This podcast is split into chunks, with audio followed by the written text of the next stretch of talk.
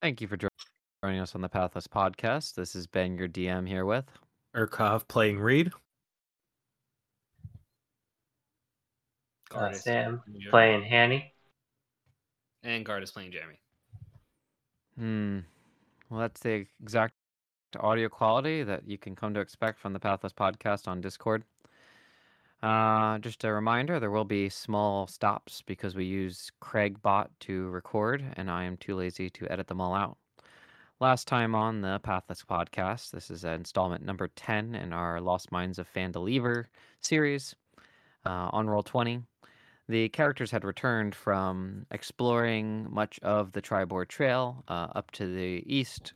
The main reason for the travel was to make a old elf happy by checking out this well that had bad people at it, and then also to look into a quest for Sister Garrily, the local town of, I guess this is Phandalin's, Shrine Maiden. Both of the quests were successful, and the characters, upon returning home, had to reckon with some Red Brands, with whom they started some battles in the past. And at the taunting of the local innkeeper, Toblin something, they were able to fight in mass, likely every single Red Band that was left in the town. The innkeeper and some of the player characters decided that it was best to provide corporal punishment to all of the Red Brands, whose crimes include locking up women and children, killing people, and overall just stealing from the wealth and ability of the town to function. Now the characters are free to do what they would like in the town of Phandalin, and likely will gain some more information from whatever Edermath's first name is. Anyone know his first name? Edermath.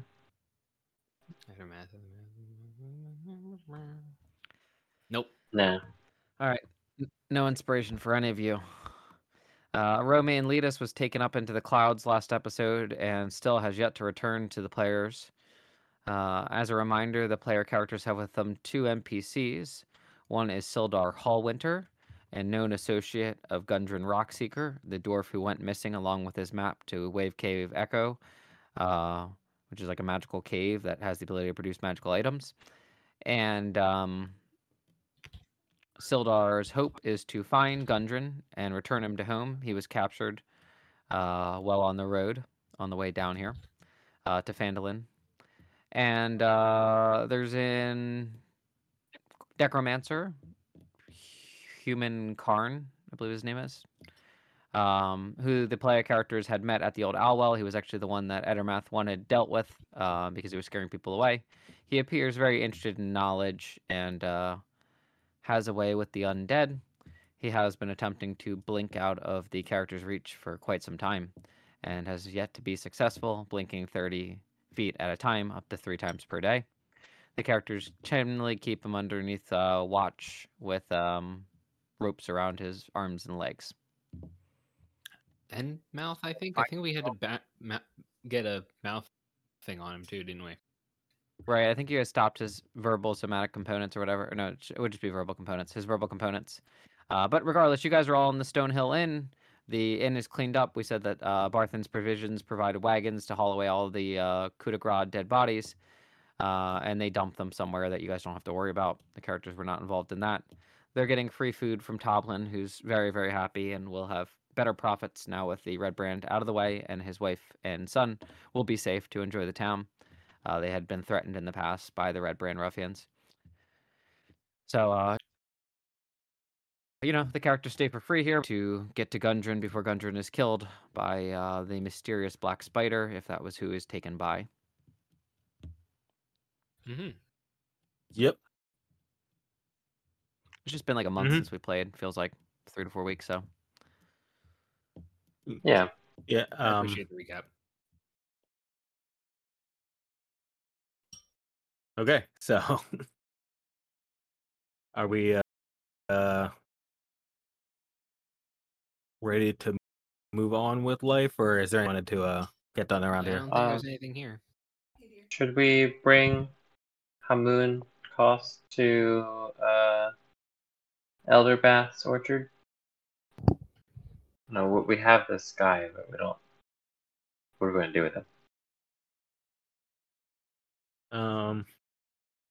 Well, if somebody wants to watch him here, they can do that. But I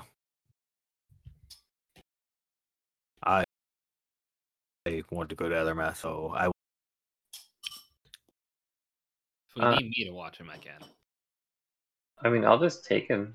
I'll just carry him to Edermath. Okay, we can do that. Okay. You guys hear? And you guys carry or drag Hamun with you up the main road of town, and then down Edermath's orchard's long side passage. It's a brisk day outside. We'll say like high 50s in our type of weather. The sun is shining. Remember, it was a breakfast brunch that was going to be free for all the red brands, so you can consider it around like 11 o'clock at this point, 12 o'clock. The trees have shining foliage and still have not yet lost their leaves. We did say his apples were all in season, but they're strange in their color and their shape. So we had not, last time the player characters had been here, we had not said that they necessarily look safe to eat. You guys reach the front of his main barn, and like clockwork, he comes walking from out of the trees behind his main barn and greets you, your characters. Welcome back. How was the old Owl Well?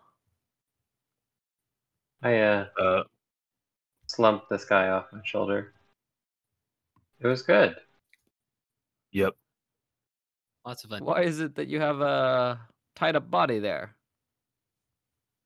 This would be the necromancer who was making the undead. Oh, you brought him here. Yes. We didn't know what else to do with him. I was planning on putting him in jail. I see. Well, in the Order of the Gauntlet, we tend to smite evil. What evil has he done?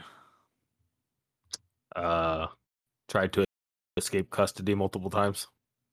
Yes, but what was he doing in the old Owl Well? Defiling the dead. What do you mean by that? I don't understand. I'm gonna untie his gag. Hey, you guys drugged me all the way here. Can we just untie me? You old man. Well, I don't know how old you are. You look like an older elf, but you also look like you're in your 20s. But yeah, you with the silver hair. Yes, are you an evildoer? No, I'm not evil. A little bit of necromancy here and there, sure. I just like knowledge. I've been looking for knowledge. Men, can you please tell me your side of things? So we can enforce justice in this case. I mean, summoned several skeletons to do his bidding for him. Many skeletons. Ah, skeletons? Necromancy? This is a sign of an evil individual. So we all agree we shall smite him. I have a sacrificial rock in the back. We may smite him dead now. He's digging for something. I don't know. Yes, digging for the pits of hell, I assume. No, that's not true. I have no interest in the pits of hell. I wanted a powerful magical item that I knew was in that area. And I had found one, and then these guys took it. Well, we had reason to believe that you might use it for something evil. We took it. Oh, yes. A ring of protection for something evil, to protect me from evil. Oh, that. Okay. Well, then. I would have found more, too, if it wasn't for these meddling adventurers. Mm-hmm.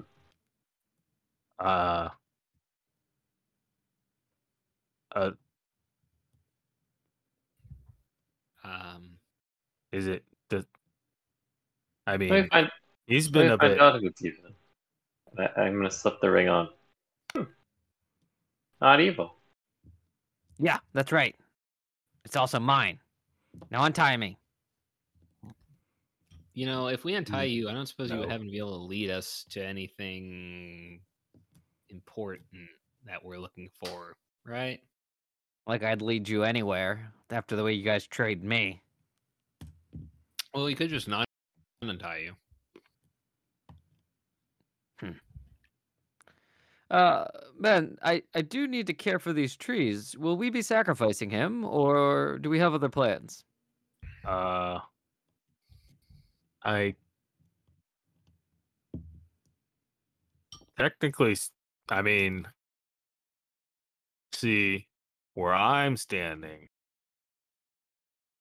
Defiling the dead.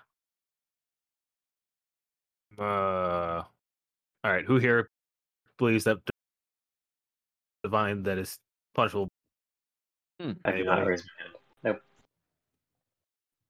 Nope. Okay, so the only other thing I was looking at is just obstruction of public use of facilities. And that's more like... Okay. No one lives there. But we objection, tried to enter we have the no town. Proof that he did not make these people leave and did not kill them to turn them into slaves.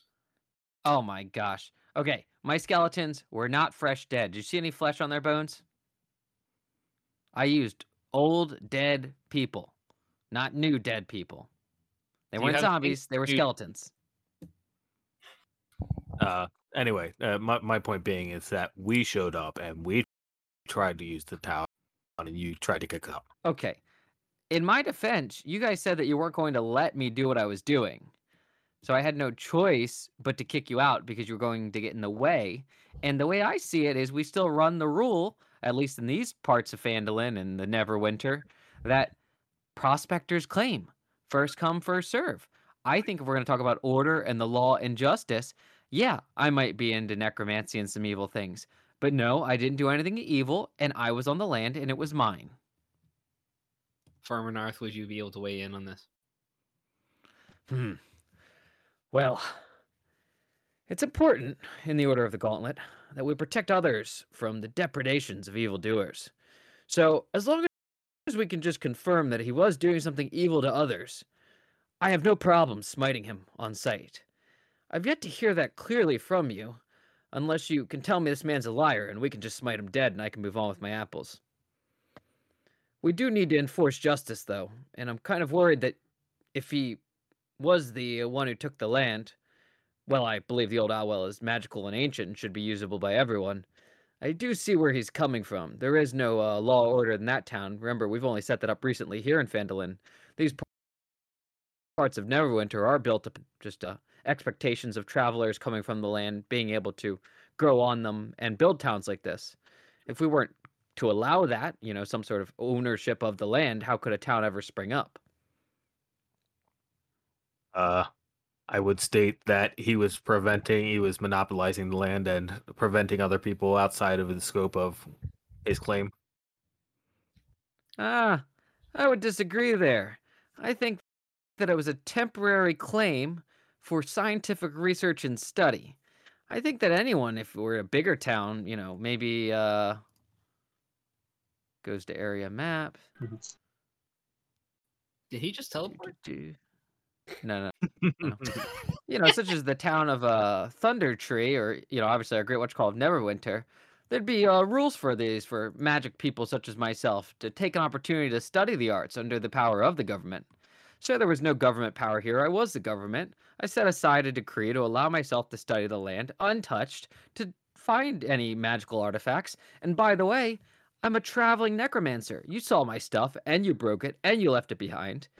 I'm made to pick up and move. I wasn't going to set up shop long. First off, I do not recall breaking anything. Secondly, if you are not laying claim to it and for the purpose of building a town, then that kind of goes against our previously established notion that claims are made for permanent ownership, or at least as far as they can be sustained. All right, guys, I'm getting kind of tired of this. It seems like you guys have a lot to work out with him. Congratulations. I'm glad to hear the old Owl Well is a safe place for adventurers to get to. If you're ready, the stones are up. You can call him if you need any help. Just put him on it. Put a heavy rock or something. There's some around here on his chest.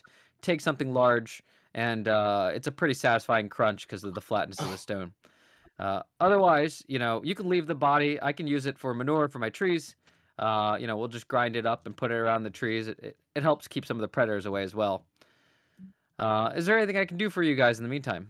Well, the whole entire point here is that you're going to tell us how to get castle. Somebody help me, castle. Cragmaw Castle. Ah, yes. You had interest in going to the Cragmaw Castle. All right. Well, it appears you've survived at least this necromancer, whatever he is. The centuries-old Cragmaw Castle, built, by the talented wizard noble of Old Farlam, is up to the north. You should be able to travel. Let me think how many days. Yes. Oh, that seems right. 1, 2, 3... If I thought in my mind that each block represented 5 miles, yeah, you could probably get there in a little over a day. So I want you to take the road straight out to the Triboar Trail, and then take the Triboar Trail until Neverwinter Woods is at its closest point to the trail. You'll see it as the woods come closer and closer to the trail. At that point, I want you to head northwest about 5 miles, and you should find Cragmaw Castle in the woods. Now, I want to let you know that place has been long abandoned, like many of the areas to the south here, and may not be safe for traversing. So just be careful as you walk through it. I don't know if it's been shored up over this time. There really shouldn't be anyone there. I'm not sure why you want to go there, but that's where Cragmaw Castle is. And then here, I will ping it for you guys as well, for your view. Okay. Got it. Guys, we walked right by that. We've walked back and forth by that 100 times. Yeah. Oops. Okay. Put you guys in the wrong spot. There you go. Well, that's what we wanted. So thanks. I guess we're gonna move on now. Yeah. Hey, what about me, guys? Yeah, so to be honest, Kenny's eyes glazed over during all that, legal discussion stuff. So, we already checked it out, and if he's not hurting anybody, is he allowed to go back and do it again? I mean, if we can be certain that he won't, but we can't be, but we really know where he'll be, so that's nice.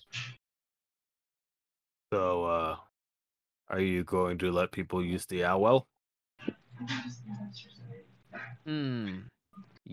Yes.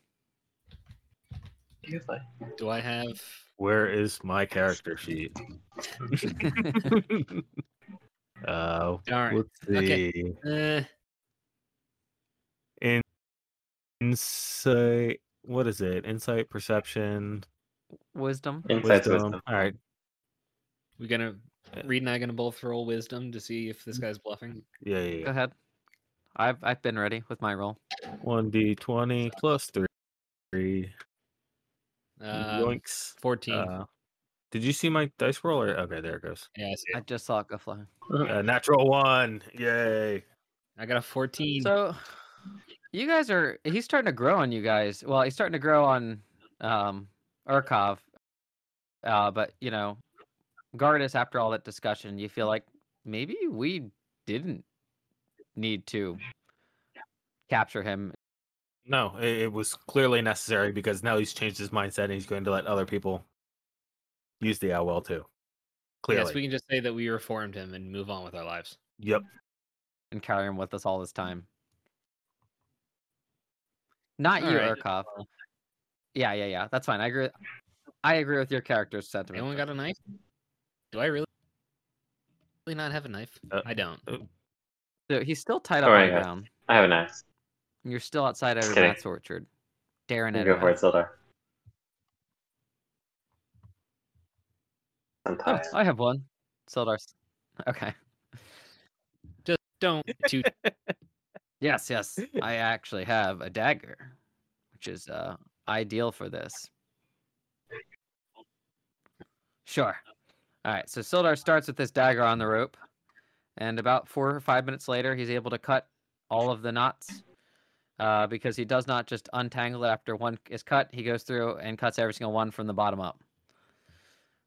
So your rope, whoever's rope has, is completely useless at this point. Sildar is very proud of his handiwork. He hasn't used his dagger in ages. It's actually got a funny story, this dagger, you see.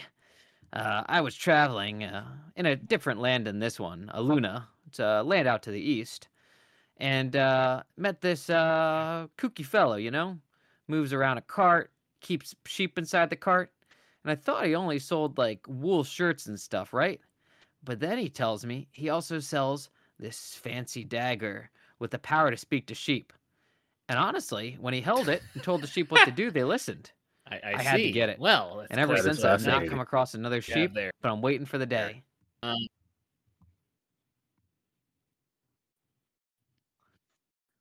All right, I'm just going to take my ring of protection back, some gold for my problems, and I will be on my way.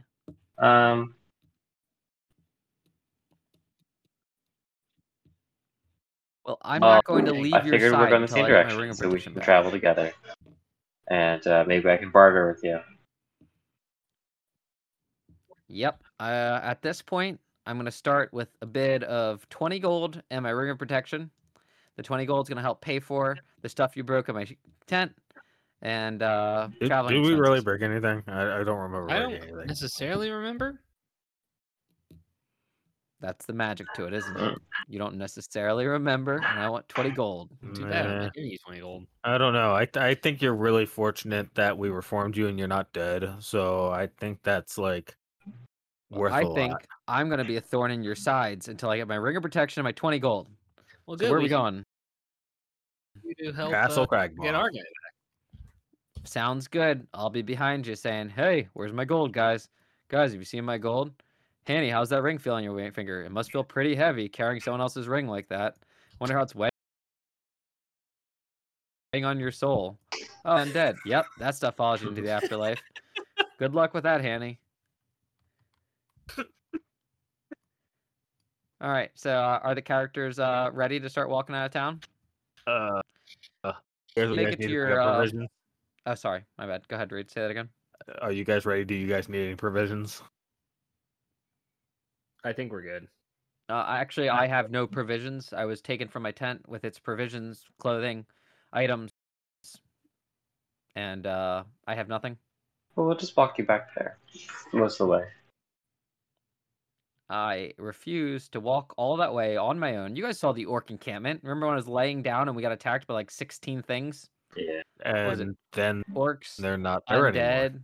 Which would have been fine for me, but whatever. And... the owl bell? I don't know if that was on the way up or down. The other. That's all on the way up. You didn't see like most of that stuff. All right, cool. I don't know. I think you guys just got attacked twice, but all right. I'll just eat this guy's rations. He's wearing my ring. We might as well share our bed and our food. Makes sense to me. Yep. Yeah, I guess.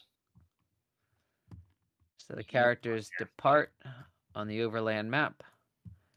Dun, dun, dun, dun, dun, dun. Hey, this is that crossroads where if we go left, we can go to the Cragmaw Hideout if we want, or we can go right and camp on the Triboar Trail because we won't be able to make it to the Cragmaw Castle in one day, the characters think to themselves. I say we go right. Wonderful. I will read you flavor text. Woo! A light rain pins the rolling plains as you travel north. Around mid-afternoon, you break for a subtle feast under a lonely tree. There, Urkov finds a small rock that looks like a grinning face. What does he do? I smile back.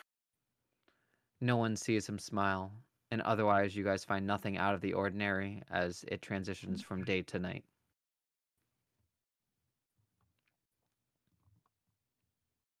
Mm-hmm. Okay. So you guys can see that the trees come in up to this point, and you decide you're going to make camp on the Triboar Trail instead of dangerously going into... Never mind. Would you guys like to travel as it gets dark into the Neverwinter Wood? Sounds like a bad idea. Yeah, I think we rolled against that last time we came down. Cool. Yeah, we made that mistake before. I should have asked. I just assume the player characters are smart. Well, all right. You have a ranger, so we're pretty good. That makes sense to me. Hey, hubby. I mean, Hanny. Oh my. Can I get some of that food? Yeah, let me make a survival check and gather some food. Weird, right? Or Cardis? Are those two like together now? I'm not certain, and it's not my place, so I'm just gonna hope that they don't do anything creepy. I have no idea what you guys are talking about. It's okay, you wouldn't understand anyway. You know, that's pretty unenlightened of you, Gardas. You know, this is why people call necromancy evil, but I wonder if they're just not woke enough to see the enjoyment of accepting death the same we accept life. You know, I get labeled as evil in many ways, but I'm really just communing with a part of our reality, which is, guess what? You're going to die, Gardas. You're going to die. Can we go back to gagging him, please? Nope. Cool, so I got an 18, so we're good on food. Actually, I'm kind of extra hungry, Gardas. You got anything else? Sildar asks. No. No, wait. For Sildar? Sure. Ah, thanks, Gardas. Here you go, pal. Hey, guys, I don't have a cot to sleep in. Hanny, can I have your cot since you have my ring? I guess so. Yeah, sure. You could just give me the ring and you can keep your cot. I'd hate for you to have to sleep on the cold, hard ground. Well, you know, what about this scroll? Like, you know, is it that? No. I mean, you can have that too, but... Okay. Yeah, I mean, what type of scroll are we talking here? It's a scroll of augury.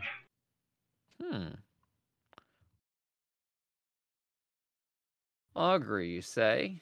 Well, I'm pretty sure I could use that to... Sounds like something that would help you. Maybe. It appears that if I do that... it will help me find good omens or bad omens. Or both omens. I would like to point out that the original meaning of necromancer is one who finds omens, so that would really fit you, and you should therefore accept it. Oh, I accept it. I'll take anything. It is a divination ritual that would take me up to a minute to cast, but unfortunately, I'm not actually trained in divination, which is something that your average priest or cleric would know. This might actually be better for one of you two. I believe you are men of the loin cloth. Yes. And he looks at Urkov and Gardas. Loin cloths do not fit me well. I don't need to hear about the way you're built and how you boast. I was just making fun of your profession. And I was making fun of your question. So we setting up watch here. Do I need to take a watch? I mean, as the guy who has no weapons, no provisions, nothing, no undead. You know, we could try to maybe scavenge for some sort of graveyard in the Neverwinter Woods. We could raise a couple undead bats or something. Why would there be a graveyard in the woods? I don't know. Like, we find an Owlbeller's lair. They eat a lot of crap. A collection of dead remnants. That's what I mean by a graveyard. I apologize. Much better. Yeah. Now I understand. So I guess we could also go back to where they took the red brands. Make a couple zombie red brands. Sorry, go ahead, Durkov. I was just gonna say, in my experience, we kind of just come across corpses on our way. It just kind of happens. All right. Well, Daddy's waiting for some corpses. We could always make one.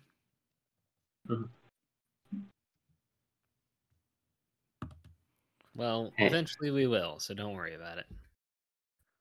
I'm not worried at all. I'm taking first watch. All right, first watch goes to Gardas Tempest. I have last watch.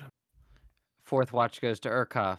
I think I take second. Second watch goes to Hanny. Sildar takes third watch. Hamun Karst freeloads. Mm-hmm. I'll put a ninja symbol on him. Ninja mask. There we go. All right. Let's see if anything happens. First watch, Gardas.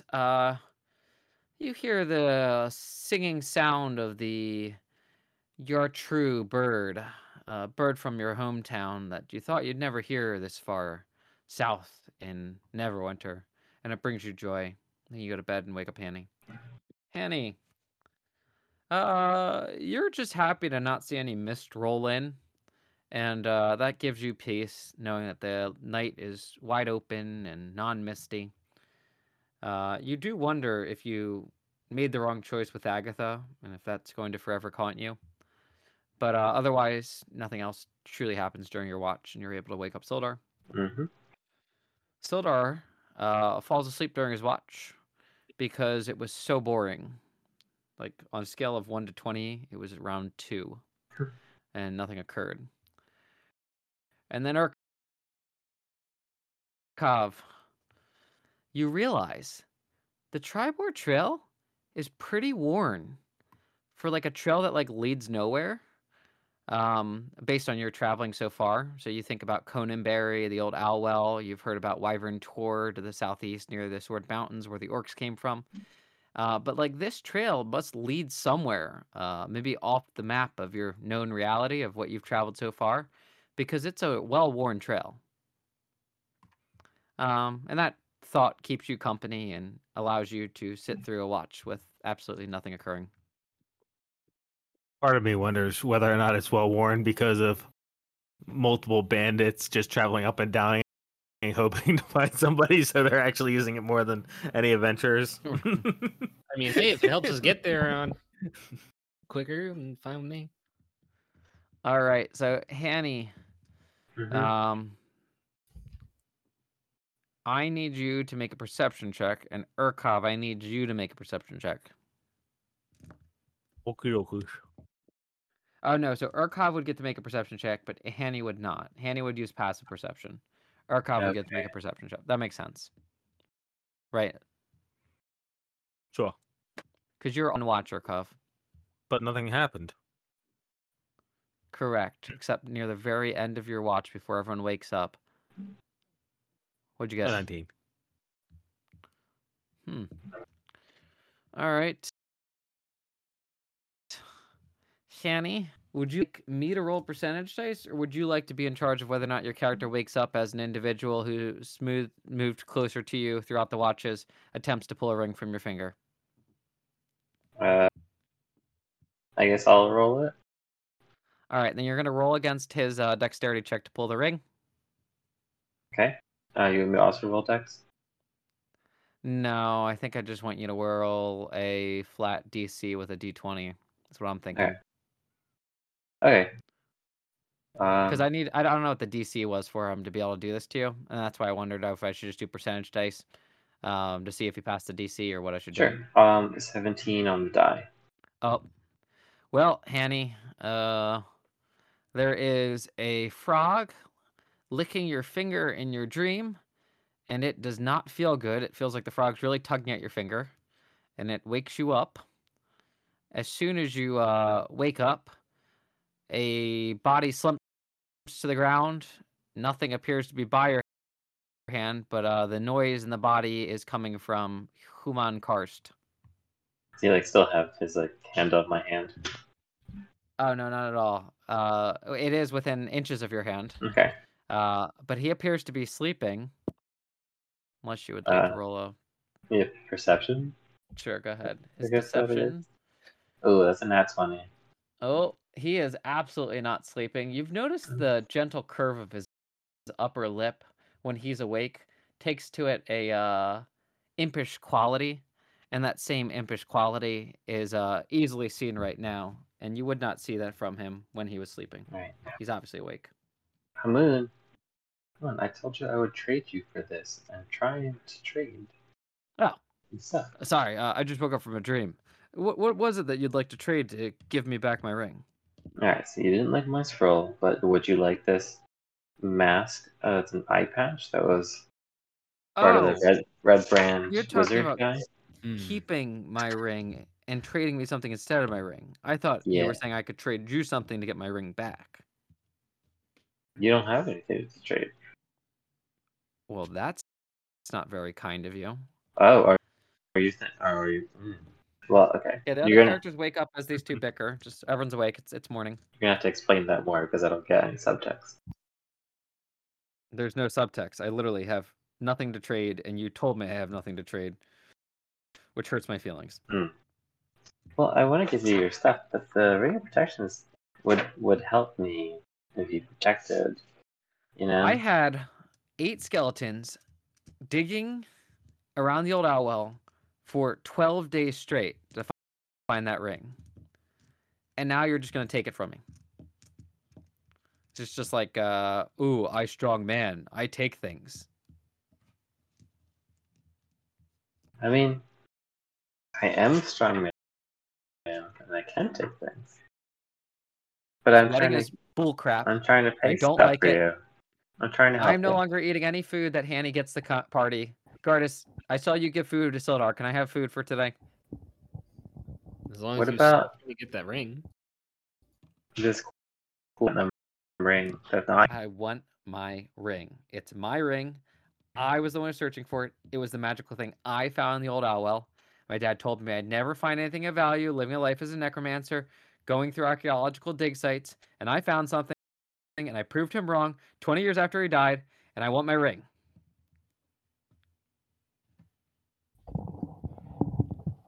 Okay, he's not sure what to do. Do you want to, like, diplomacy me or something?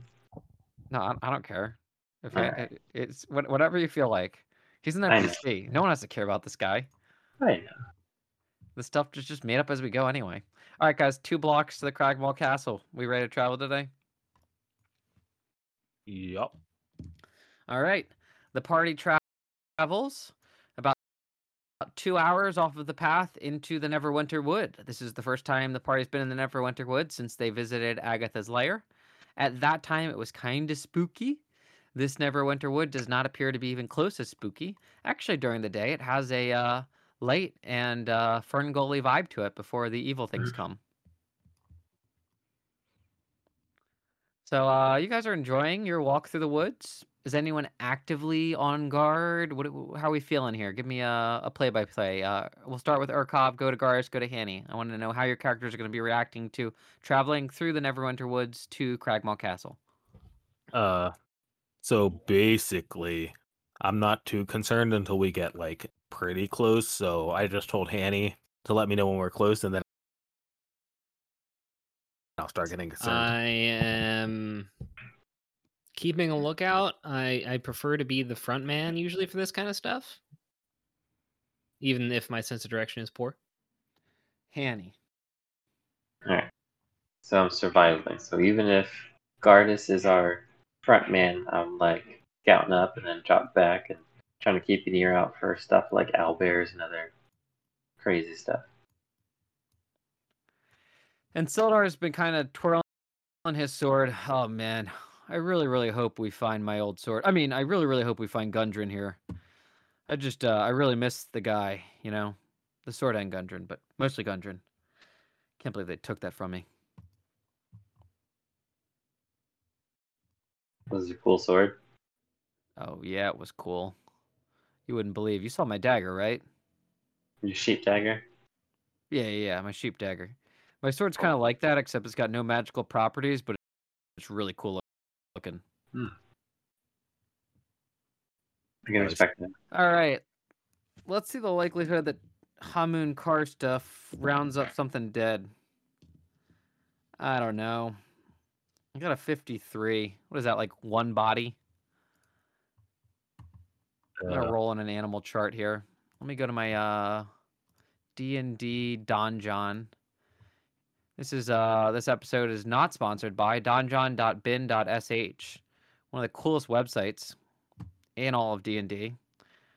The dude, I think, is just a coder, and he runs the website. And he uses OGL content to make just fun little randomizers. And I like his stuff. He's got stuff for Pathfinder, D&D 4E, D&D 5E. Monster list loader thing, which like you can randomize. I can sort by type and choose beast, or I can choose environment forest, which I might be doing.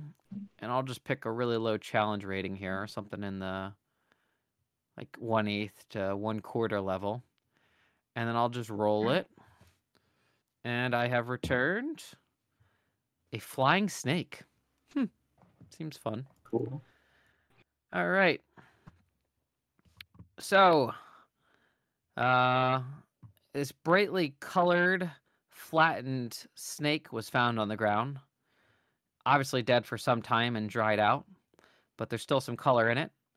Its wings are like that of a dragonfly, which have, you know, worn all the way through with time, but there's still that ring around the sides of it.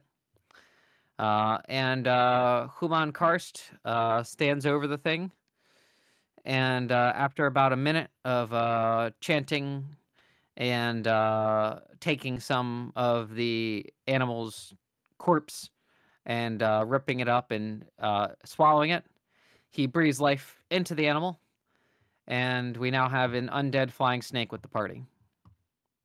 That was disgusting. Nice job. Right. Yeah, I don't understand how it flies. I mean, like, it's undead. These are the things that keep me up at night, you know? This is the magical wonders of necromancy. The wing, completely gone. I mean, you saw the wing, right? Yes, and I didn't. Oh, come on. What were you guys all doing standing around me for 1 minute? You didn't notice the wing? I wasn't really looking. All right, well, let me explain this to you guys, right? I find these dead things, like, think about it this way, right? Those skeletons. How do they move so well if their bones are so, like, worn and deteriorated? They're not even meant to fit together. Half the time they're missing bones and they still move okay. It's just like that with this, you know, flying snake. Have you guys ever even seen a flying snake before? I think this is the first one I've ever seen. It's undead. Can't say I've seen one yet. You know, the true testament, I don't know if this thing's poisonous. I hear, you know, brightly colored things are poisonous.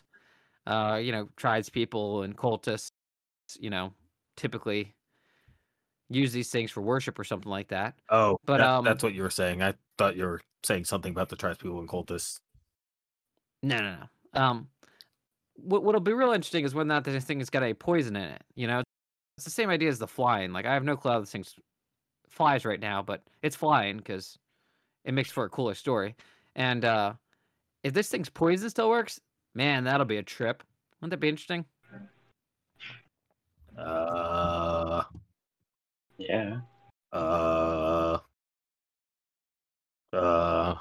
Group huddle time. All right. He gets in the group huddle. Sildar, Hamun Karst, we're all huddling. Hamun Karst, I think your pet's getting away. You need to go catch it. No, he's right behind me. Honestly, when I raise these things, they're like devout to a T. They'll do anything. I could ask him to fly into freaking fire. He would. If I turned it right now, would you go after it? Turned it. Oh, like what you did to my skeletons. Yeah. All right. I get when I'm not wanted. Whatever. And, little Hanny, let's go. Him and the snake fly off. So anyway, guys, if this thing is poisonous, that might be dangerous to have around us. I mean, yeah. Should we like him? Right. So Should we do something, or? Well, as long as someone's doing watch, right? Shouldn't be a big deal. Hmm. Any opinions? I mean, it's probably fine, right? He wasn't doing anything bad before. Now he just has something to protect him. He does really want your ring, though. Mm. It's his ring to like trade him. I mean, are you going to give it to him just because he got the snake out? Well, I'm still trying. I still have some other things to give him. I don't know if it's safe to give him a potion of invisibility. I would not recommend that. Please don't give that to him. But I like the rings. I might. I would. What do I got here? I got a pearl. I think he'll take a pearl. You realize it's ring. He doesn't. Might have to give it back to him.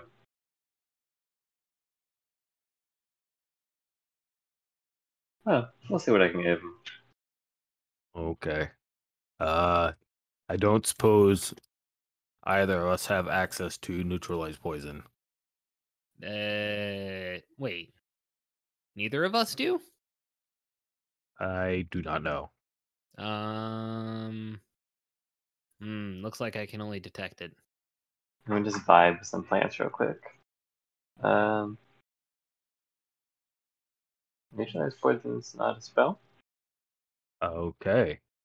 If it's not a spell, then I guess we're just hoping for the best then. All right. Sounds good. Okay. Got protection from poison. I don't have that yet. That's what the plants tell me.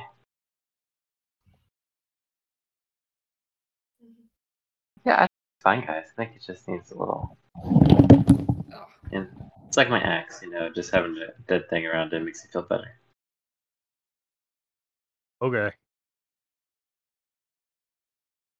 All right, we're good to keep on going. Walking. All right. So, Hamun comes up to Hanny. Hanny, thanks for looking out for me and little Hanny. I had him flying around you guys the whole entire time that you're talking, and actually can hear everything you guys say through him. Oh, that's cool. It's like an Ed Dead Leg thinking. Yeah, so I just appreciate it. Just know that if I poison anyone, it won't be you. Yeah, thanks. I knew you wouldn't. Am I right? Like, you just, you know, it just makes you feel better to have something undead around you. No, I'm actually just seriously concerned if we get attacked by anything that I have literally, like, not even a ring of protection to protect me, you know? It would be nice if I had a ring of protection, because then I'd feel a lot better and safe. Wait, but if I give you this ring of protection, are you going to leave automatically? Because I kind of want it still. I still... I'll wait for my 20 gold if you give it to me. I won't leave as long as you can, because I just want you to know, like, this undead snake, it's going to die in, like, one slash of a sword. I hope you realize that. This thing's not protecting me. That's sad. All right. Here, you can hold on to your ring. The power! Alright, Hamun Karst doesn't make a big deal of it. He takes his ring, he puts it back on, and he walks with the party. If I die from one hit, that was it's too much than one. Yeah. Someone rolls confirming not 20 in a different edition, and it was the difference of 1 AC. That'd be hilarious. Yeah. All right. We need to get me like a makeshift staff, guys. I had a quarter staff in my tent that I think you guys left behind. What do you need a staff for? What? What do you need a staff for? To hit things with. When I run out of magic, I need to be able to hit things just with a wooden stick. I'd feel much better if I had a wooden stick. I have an axe. We're kind of in a forest right now. This is my exact point. All I'm asking that is, as you guys walk, if anyone finds a wooden stick, and if we all look together, 60% finding a wooden stick. That's what I'm saying. Are we not just in the forest? I want the right size quarterstaff that is not only an improvised weapon, but also an actual quarterstaff. Come on, I got a 23. All right. That makes me think that as long as I roll above 56 on these percentage dice, we find me a nice quarterstaff. Anyone want to disagree? It's a 6. Hanny, this branch is rotten on the inside. This will not work as my quarterstaff. Wait, he got a 23 in survival. There's no way he picked up a rotten branch.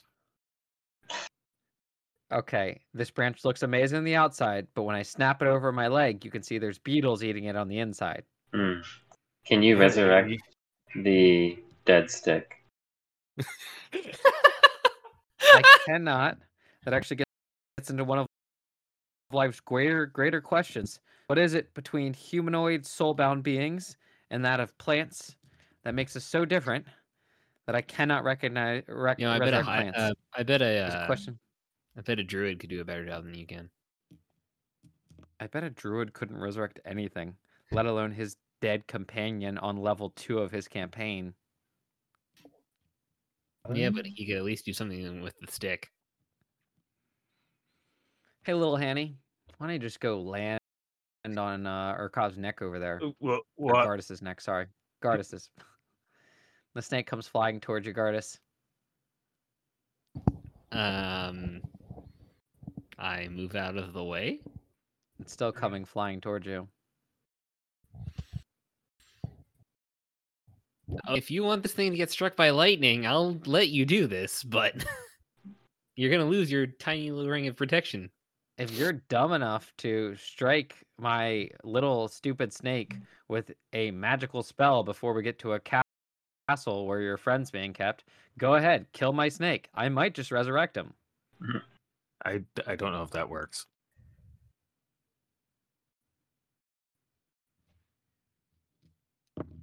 Rules take too long to look up, but a 95 on the percentage dice is instantaneous. I wish that was the 95 that I had for getting you a stick. Me too. I live and die by my percentage dice when I don't know what I'm doing in the campaign. All right. I just want the snake lands on Gardas' neck, or Gardas kills the snake. One of these two things are happening. If I recall, Gardas is landing on my neck doesn't mean it's biting me, right? Mm. This is accurate. The snake continues to lay on your neck, and we continue to walk. Okay, seems legit. All right. Can I pet the snake? You can, but you realize it's a disgusting thing to do afterwards. It's like snakes are already not fun to pet, but an undead snake is like extra like. It's not icky to pet. It's not bony? No, there's no bones inside of it. I mean, it's not. You're right. It was a stupid question. Those snakes. No, snakes are all muscle, aren't they? Yeah. Okay. They have a skeleton. Well, anyway. It's filled with dark energy and not skeleton at this point in its life. Cool. Poor thing. Maybe I should kill it. No, it's fine. All right, let's continue on, please. Kill the undead, okay? The characters, as they consider killing an undead snake, which may be their only chance at surviving Cragmaw Castle, which is really made for a party of 4 to 6, and there's only 3 player characters, can see Cragmaw Castle. Through the woods, there is actually a lot of overgrown trees. You know, typically a castle would have space around it to see things coming. This is not the case for the old, decrepit Cragmaw Castle.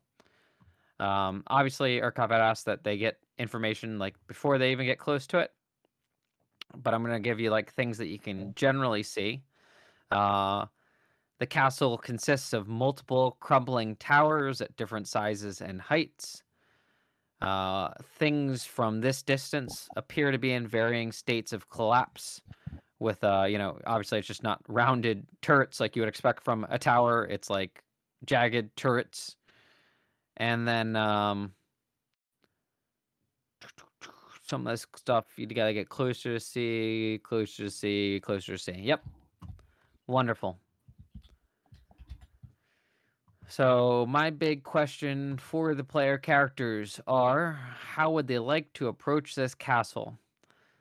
A general survey of the castle shows that it has a main entrance like any other castle, but it also has 3 other sides because it exists in time and space, which means that you could come at it from the north, south, east, or west. Technically, as the characters approach it, they're approaching it from the southwest, with the entrance being on the west side, the main entrance to the castle, the portcullis or whatever, main gates. Is there anybody here not in full armor that would like to attempt to scout out the area around the castle? Half those are true. The second half or the first half? I wear breastplate. Sounds like full armor to me. Hey, you know what's hilarious? What? How about I look at my equipment? It says staff. No way. Oh. I don't know why I have it, but apparently I have them. Obviously, like, the main difference between survival and wisdom is bigger than we think.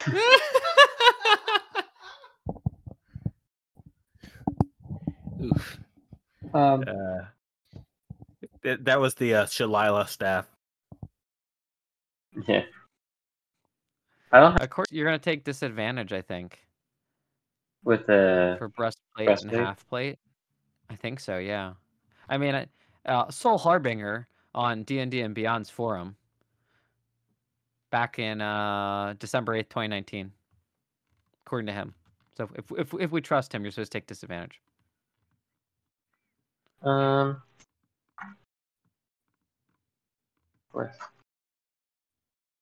You know, I would disagree.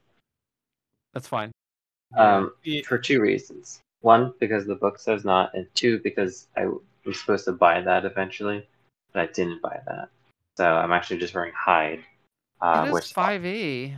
Okay, you're just wearing hide? Yeah.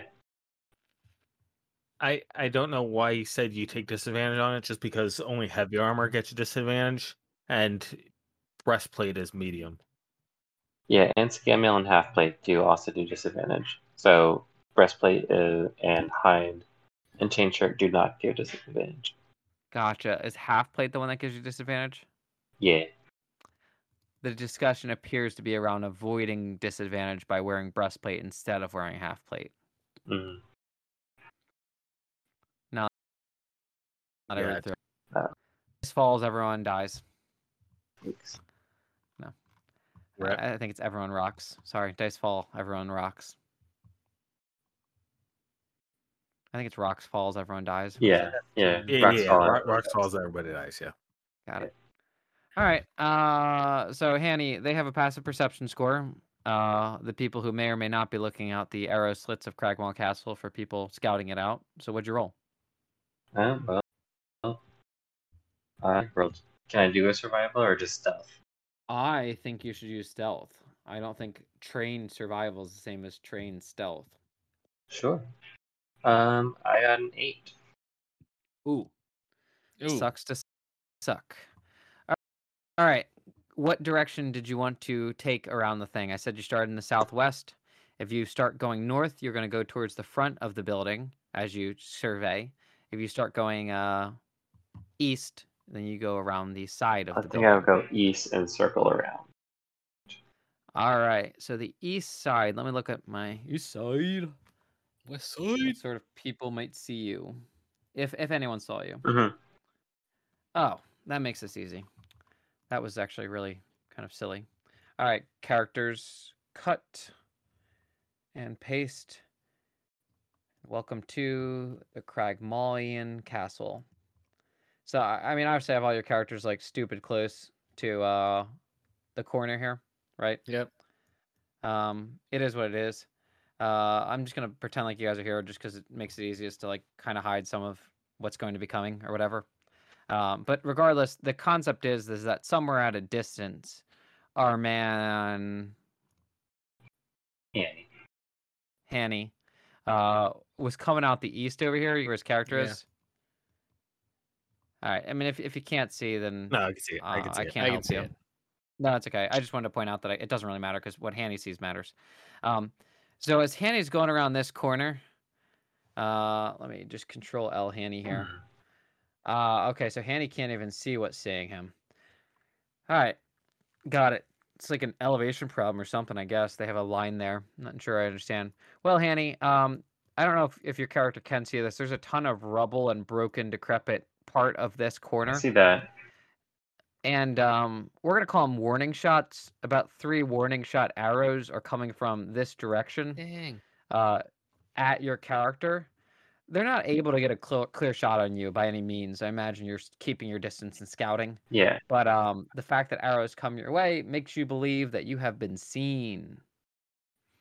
So I run away. Do you continue east, or do you do you head back west, or continue heading east? I was thinking south, like back into the woods. That's fine. That's an okay answer too. All right. So you meet back up with the character somewhere southwest of things. You know what I mean? Yeah, safely. Yep. Go ahead. Okay. I almost got shot. There's definitely things in here. Okay. I don't know what they are. I am very happy to find that out because we were told by Edermath that there was nothing here. And I was going to be very disappointed if he was right. Mm. Well, we need to choose a better angle. So... I mean, they know that I'm out there now, but do you want me to try going up instead? Like north? If you like, just don't get shot. All right. Maybe I can try and stealth harder this time. And I'll go up like the west side. Yeah. Got it, the west side. I see what you're saying. Yeah. So I got a 7 that time. Yeah, not a problem. As your character starts moving, we're going to say like south down here to north, an arrow shoots out of this slit at this pinged angle towards you. Again, a warning shot. They can't actually hit you at this distance, but something comes flying out of the arrow slit from the entrance of the castle. Okay. All right, so I double back to the group. I actually have to grab a Red Bull. You guys can keep playing and talking. I have my wireless headphones on. Also, another non-sponsor of our podcast. Are you sure you're going to be doing that right now? Man, I feel like I was really hoping we'd get through like at least 3 or 4 rooms of this. So I think I'm in it now. I don't know. It's 10 o'clock. We're getting through a couple of rooms of Cragmaw Castle, guys. Gotcha. There's no way we're not getting through a couple of rooms of Cragmaw. You know, so... That's fine. I'm still here. Keep playing. Urkov is using a tree right now. Hamun, I have an idea. You told me that your snake can tell you stuff. So maybe instead of me scouting, your snake can fly up and take a look. Unless anyone else has like a super shield or something that blocks arrows. I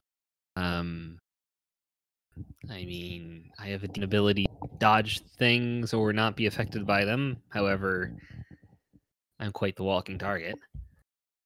Let me see. 1 second.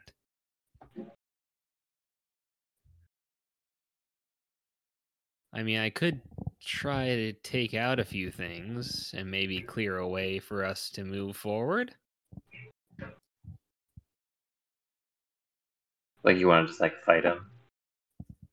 I'm not sure that we have the capability to be sneaky.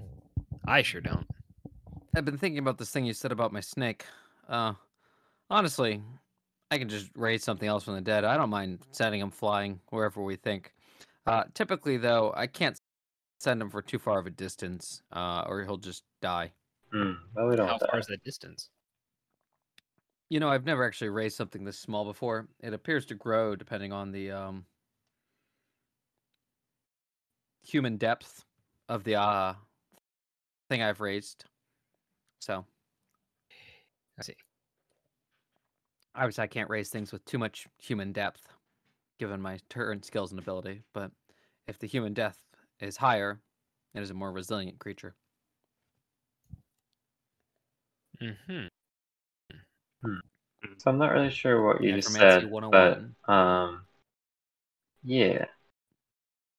So that would be cool. Do you want to try it? Sure. Little Hanny, go check out the entrance to this castle. Do up. Agent P. Let's see. What is the likelihood they don't shoot a flying snake? I don't know. I think the dice rolls are not in his favor. Let's see if he gets speared. Especially when it's a skeletal dark energy snake. That's a nat 1 for the first shot on my snake. The second one is a 13, which is going to hit him. How much damage do these guys do? I hope they don't do a lot. I kind of wanted the snake to live for a day. Right, D6 plus 2. Roll20, you're so crappy at this. Clicking links and things that are open. It is a D6 plus 2. Alright, I say if I roll a 1 on this D6, I let the snake live. Dang it, it's a 6. Oh, Little Handy's dead, guys. Oh, no. Tell me, he said there's a lot of broken crap all over the place before he died. So hindering train. Good to know.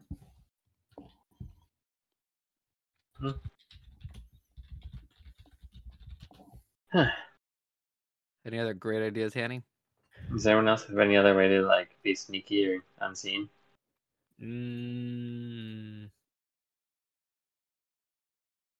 No, not really. Nope. I say we just go in guns blazing.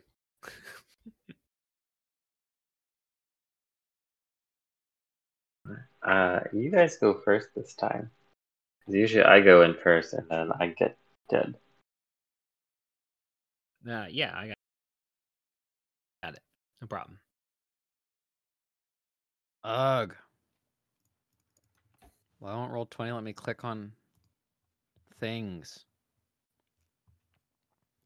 You can feel free to move your character, Jeremy. I'm refreshing. Okay. So, 1, 2, 3, 4. You don't actually have to count your movement. We're on the same page. You just have to confirm that you're moving closer to the front of this castle for me. And all right, I'm at the bottom of the steps. I'm going to see. Well, actually, so here's my option for you. Did your character rush to those bottom of those steps and brace against the wall at the bottom of them? That was the intent. Or, all right. That would be role-playing. And that will give you cover, I'll say, which is plus 5 AC, as they attempt to shoot you. Nice. How is a 20 with your plus 5 AC? Misses. How about a 21? Man, that's a good 18. Misses. And 19 I just wasted there. Lame. All right. Well, good for you, man. Congratulations. I hope that was fun. It was. So now that my character has successfully dodged 2 bolts, or arrows, I'm assuming. Yep.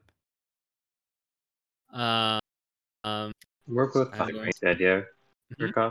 I was going to wave everyone over, so. Okay. Yeah, it sounded like he was doing Vanguard, and then we were going to follow up. Okay, good. That's what I heard, too. All right, so Gardas is waving everyone over before he goes up the stairs, or what's happening here? Yes, before I go up the stairs. Okay, so Gardas is back against the thing. He's in full cover as long as he's staying like this, like down with his back against the thing. I was giving him the extra cover just for like the running towards the thing and stuff. So the other two characters would follow the same rules as they approach. Yeah. Cool. So all characters approach. And Hanny and Reed, what number of the D4 would you like to be? You got a opinion, Hanny, or I mean? I'll pick 4. Okay, I'll take 1. Okay, it appears 1 gets shot at and 4 gets shot at. Oh, man. Nice. Karst and Sildar, no shots. It's a miss. It's a ridiculous miss. Here. Nice. All characters are able to make it in cover. Up to this point, as you guys approach from the southwest, there's only barriers and appear to be about 2 arrows shot at a time. Kind of like every 6 seconds-ish. Okay. Cool. Cool. Okay. Now that you're closer, it's a short flight of steps that lead to a terrace in the front of the main entryway. There's wreckage of the floor of the entryway. That's sundered doors. That's what the wreckage is made out of. And there's round towers looming over the entryway with dark arrow slits looking down on the terrace from both sides. You can't see through the arrow slits, right? Your characters can, when a bow and character, I guess, kind of sticks out of them. You know what I mean? Right. Okay. Not my forte. I can try to be more active and moving people like in and out of the arrow slits or something for fun. Okay. All right. We got to get in and up those towers, I think.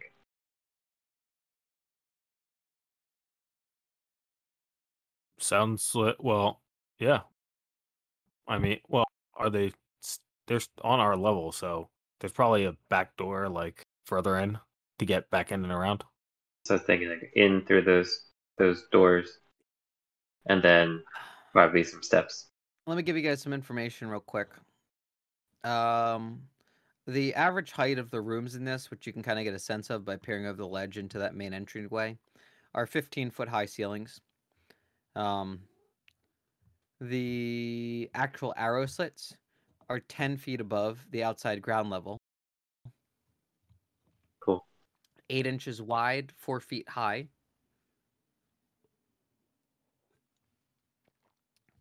Okay. So, arrow slit A, right over here at this ping, 10 feet above the ground. Arrow slit B, 10 feet above the ground over here. Cool. Gotcha. Okay. Most arrows have only come from over here. You guys are only getting shot at from right here. Hmm. Cool. I toss Hamun that quarterstaff I have. Huh. Hannah, you've had this? I just found it. In my pack. It's amazing. Appreciate it. Thank you so much. Now I can hit things with a stick, like all good wizards. Mm-hmm. Okay. Am I able to take my turn?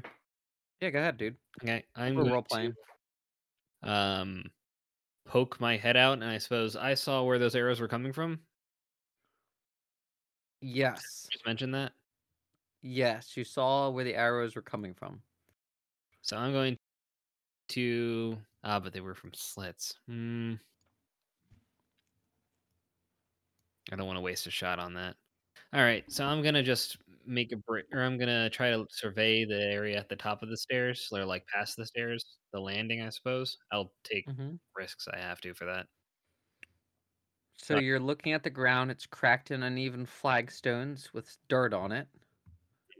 Is there anywhere to run to? You can run through this entrance past the 2 slits to where the 2 sundered doors are. Yeah, I guess there's a wall behind it. We got here with plenty of sunlight, but it is noticeably darker inside the tower.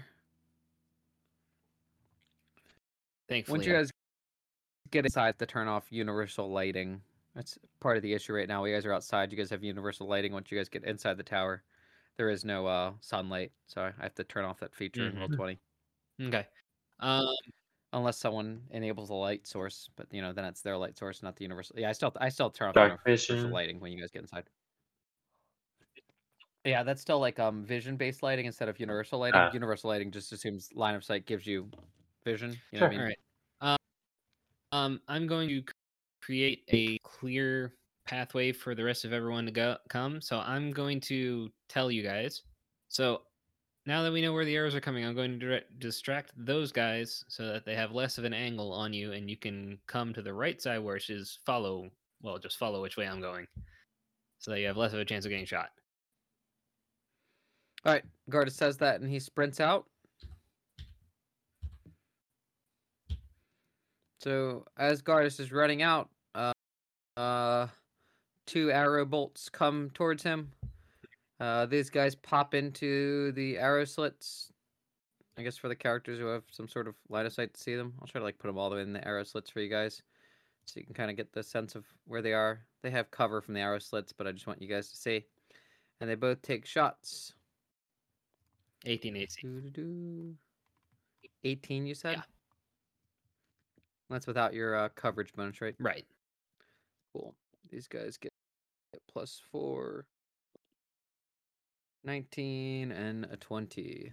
Ouch. Two arrows hit our brave Gardas for a total of 14 damage.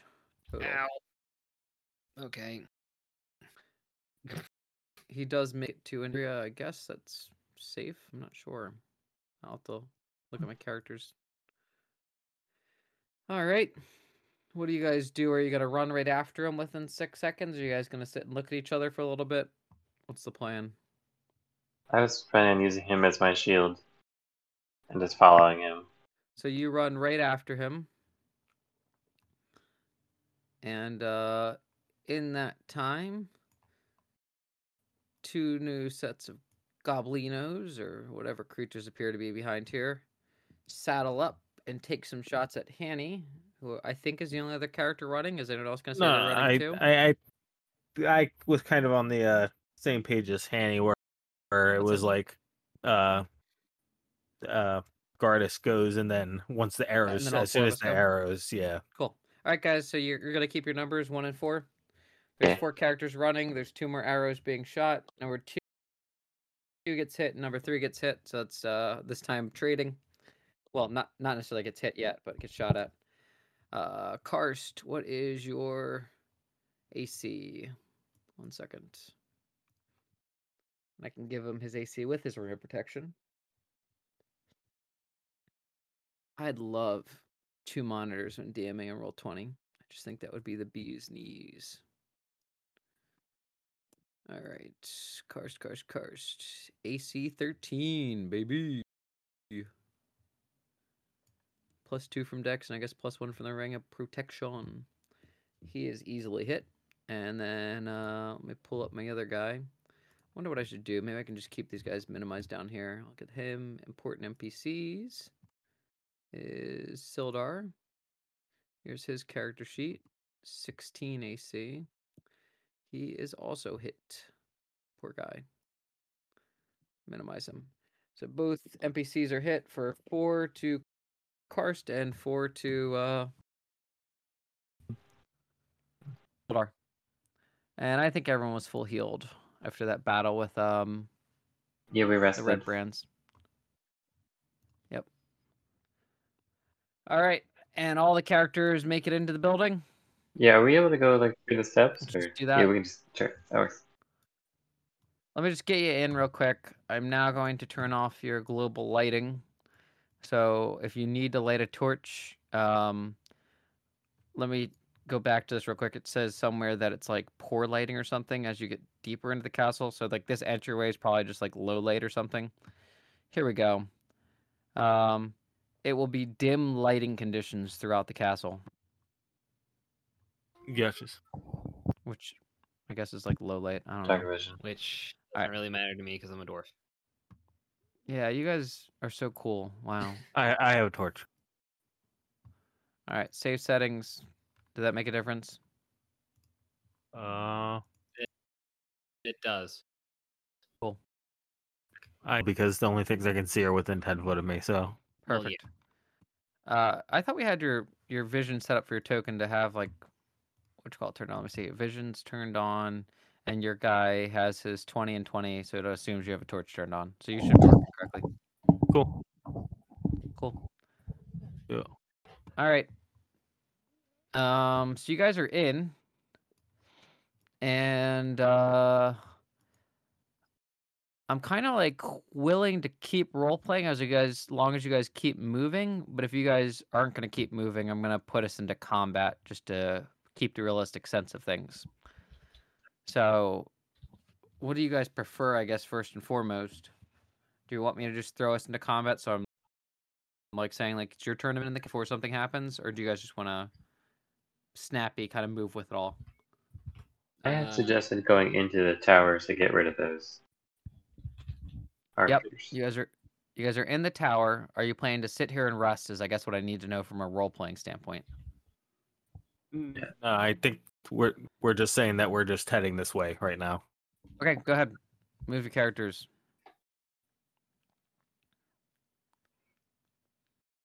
Okay. I'm going this way. Wait, is there a door?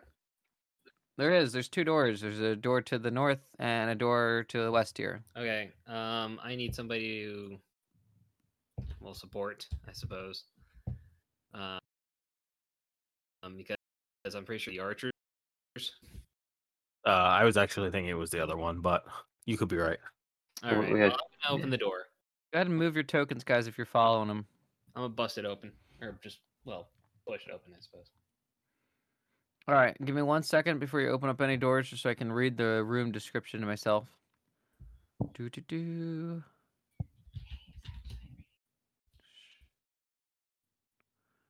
this door is not locked. You were able to open up this door. Let me go to the lighting layer, and I'll open up doors so we can kind of keep track of where we've been. I like screwing with that and trying to ruin the game. Mm-hmm. Okay. Take this guy, move him down. Whoa. Too far down. Okay. And then move back to objects and tokens, and that door is open. Is that right? Yep. Correct. And I didn't mess anything up? Mm-hmm. I don't think so. Cool. So, guard, as you open it, two people are poised and ready to shoot you. Two goblinos. Okay. You're not surprised, but they are able to shoot you with their readied actions. Cool. Yeah. Does that seem fair? Wow, dude. Spirit again. I got a 19 and 17 on the die. I don't think I need to do the math. The 19 is the only one that hits, though. That's 17 plus 4, 21. Oh, okay. Right, on the die. Got it. Okay. Yeah, on the die. And then I rolled a d6, so that's a 6, which is 8 damage on the first. And another 6, that's another 8. You take 16 damage. Ow. So that knocks Gardas unconscious, I believe. Yeah. Already? Well, he took 2 arrows on the way in, and these have been hefty hours, man. I rolled 4 and up on every single arrow he's taken so far. Yeah, usually this doesn't happen to me. Yeah. It was a plus 2 on 4 arrows was 8 base damage, and then it was a minimum of 16, and he got a 6 on 3 of the 4 dice. So, you know, it was a chunky amount of arrow damage for the poor guy. I didn't say he healed before he walked up to this door here, so. Gardas is down. I got 2 goblins. Now that we see some threats, I guess I will start some sort of a turn tracker, to be fair, because we got to know when to roll for Gardas and things like that. All right. Where is the turn tracker? There he is. I'm just delete everything out before everyone starts adding stuff. Everything's deleted. And Gardas, what's your initiative? Your top initiative. You're 2300. There you go. Wow. He has 300. Sick. And then these guys put themselves right behind you. They'll be 299 and 298.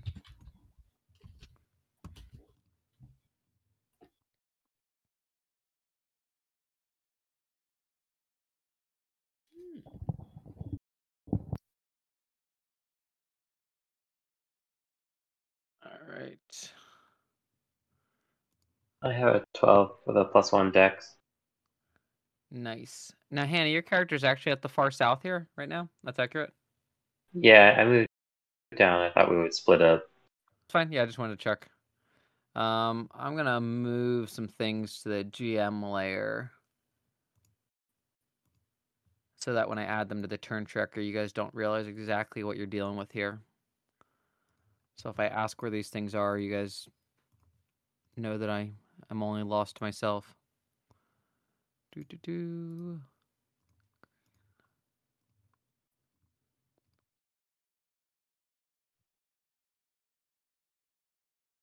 Okay.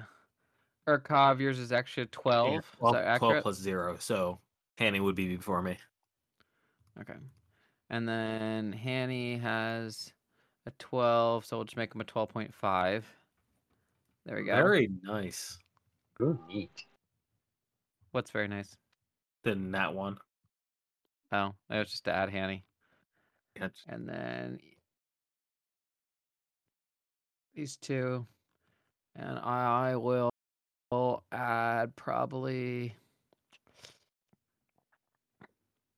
I'm going to just read these guys, make sure they're willing to move here. Loud noises attach people in this area. Sound the alarm to investigate. Blah, blah, blah. Okay. Got it. Just this right here. Move him to that. And switch over to that to add him so no one knows that I'm adding him. Sick nasty, brah. All right. I am ready for combat. Sorting by descending. Gardas Tempest was first at 300. Goblin 299 takes his shot. Goblin 298 takes his shot. And then it looks like it's Hanny's turn.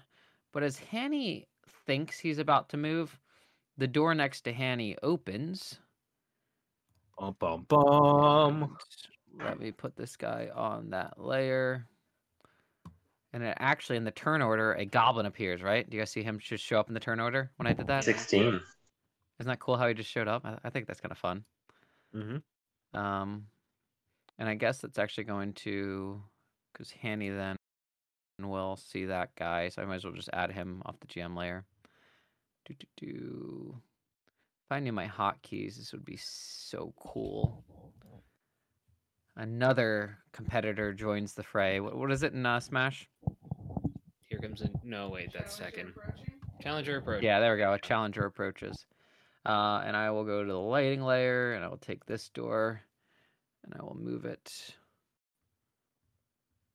Oh, it's not easy to put this thing somewhere where it doesn't break lighting. All right, I'll just put it there, whatever. And that door opens, and Hanny, to your left, is two goblinos. And the one goblino who opens up the door, and he opens it in towards himself, because doors open into rooms, not out, so they don't hit people who are walking by, will allow him, before your turn, to attack you with his short sword. Where the heck is my goblin? There he is. Scimitars. Sorry, they have scimitars. Here we go, guys. I'll show to everyone. What a deal. Goblins. Ooh. Don't look at their character sheet, though. That'd be cheating. All right. Swing with the scimitar. Get a nat 20. Ugh. And he is going to stab you in the chest for 8 damage. Okay. Ouch. Yikes. It is Hanny's turn. Right. Hanny will retort. I've got 26, Hanny. Is that accurate? Yeah. Cool. I think I will retort and target him with my fancy spell. And attack him with a 21. Yep, that makes contact. Good. And then I contact him for 16 damage. Wow. So this small, black-hearted, selfish humanoid that typically lives in lairs, caves, abandoned mines, despoiled dungeons, and other dismal settings is individually very weak and dies quickly at a blow of that level. Yeah. Wee. And then I will 5-foot step.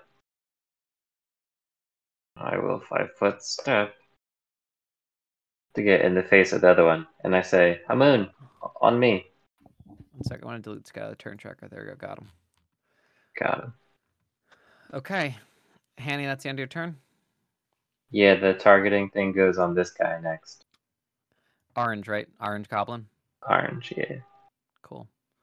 Let me actually just get this dead goblin body kind of out of the way so I can see things better. There we go. I'll just move him right here or something. There we go. We can still see he's in the room.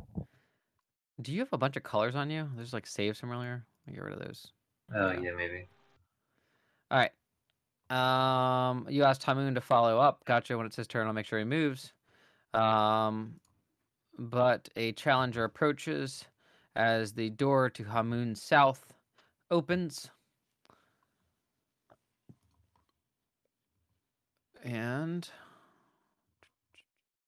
move to token layer.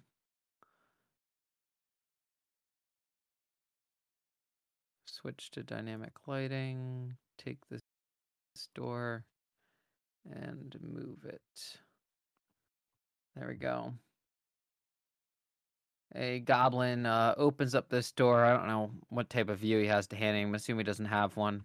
Draws his short bow and shoots at Hamun. He's not going to walk by purple goblin. Not going to walk down my threat range. No, he's going to open up the door, see Hamun down the hall, and shoot a bow towards him. Nat 20. Hamun will take 8 damage. All right. Oh, no, Hamun is bloodied. It is Sildar's turn. You're barely wearing armor. Get out of my way. Sildar pushes him to the side, rushes down the hall with his longsword towards that goblin, swings his longsword, is not able to connect. What else is new? Swings again, and does connect, dealing enough damage to slay the purple goblin down to the south. Armand, meanwhile, tripped over a pile of rubble and got knocked out. Hamun, you're saying got tripped over and got knocked out? Yeah. All right. After Sildar's Urkov. Urkov, you've got a dead Gardas in front of you. He's not dead yet. He's just going to slap me and I'm going to wake up. It's only a flesh wound. Yeah. I cannot see what's this at this point. I was thinking about casting Bless first, but I guess I'll cast Cure Wounds on Duderface. Alright, that's Jeremy's character, I imagine? Yeah, I was trying to click my, my character, and it was not working. There it goes. How much I get? 6. Hey, I'm alive. Make sure you heal yourself back up because I have other spells to be casted. Well, so you're going to be at 6 HP, Gardas, because you stop at 0 at 5A. Oh, actually, let me after I heal him. 5, 10. There we go. I'm interposing myself between Gardas and the goblins. All right, let me read you the description. This small room is littered with debris. The arrow slit opposite the door offers a fine field of fire over the terrace in front of the castle gates. After Urkov is the goblin right in front of Hanny. He drops his bow, pulls out his scimitar, and attempts to swing at Hanny. Gets a 15, is unable to connect with Hanny. And moves himself into the corner even further in the room. He is very scared to be the only goblin alone in this room with Hanny. It is Hamun Karst's turn. Hey, anyone bring a potion of healing or anything? And he's going to move down again towards the south. Hanny, you got a potion? Kind of like peek. And as he says that, he'll fire a magic missile at this goblin down to the south. And it deals. Can I just click this to cast it? 4 force damage. The goblin is still standing. All right. It is Gardas' turn. Okay.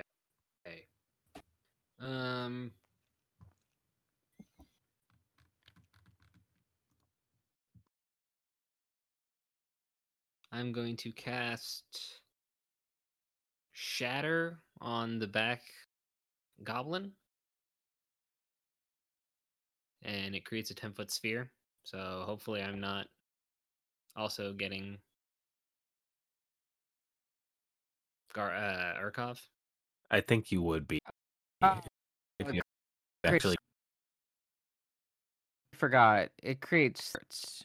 Each dart hits a character of your choice in range. Each dart deals 1d4 plus 1 fort damage.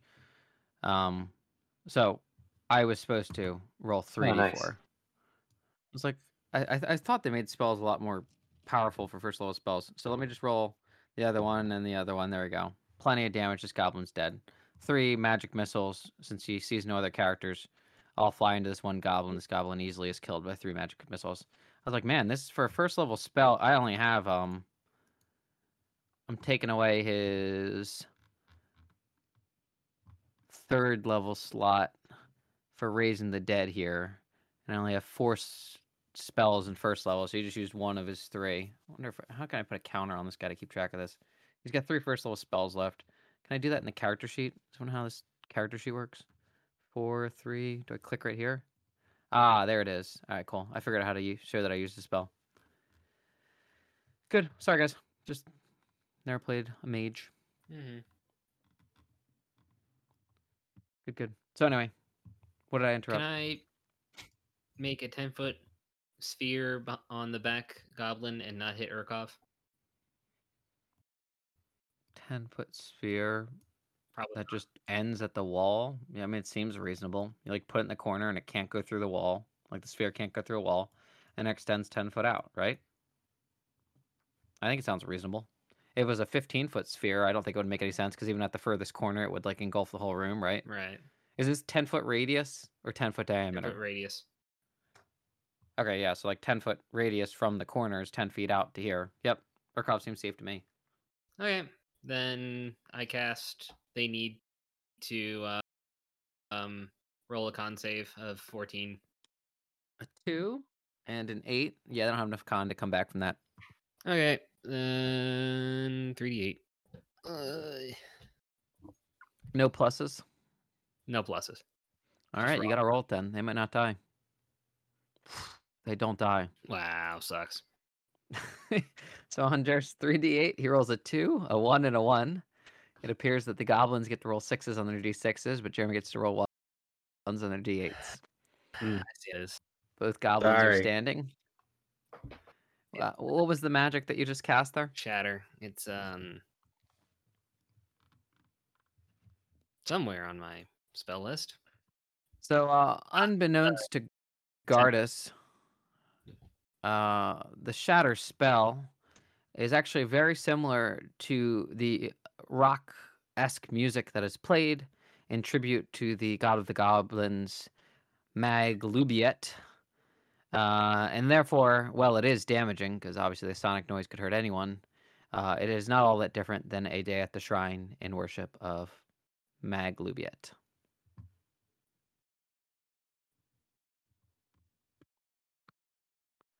Now it's Goblin 299 and 298's turn, so I like to call them. Bows are dropped, and both approach Urkov with 2 swings of the scimitars. 16 and 18. Do either hit? 18 hits. One scimitar is successful for 6 damage to Urkov. 4. Oh, no. Wrong one. That's right. Hanny, it's then your turn with your 12.5 initiative. All right. I don't remember if Hamun ever had like a pack that we took from him. They have all of his stuff. Okay. So I'm just saying, if I can shrug off his little fanny pack of things, then I'll give that to him. If not, I can give him a potion while I walk by him. Let me see what he was supposed to have.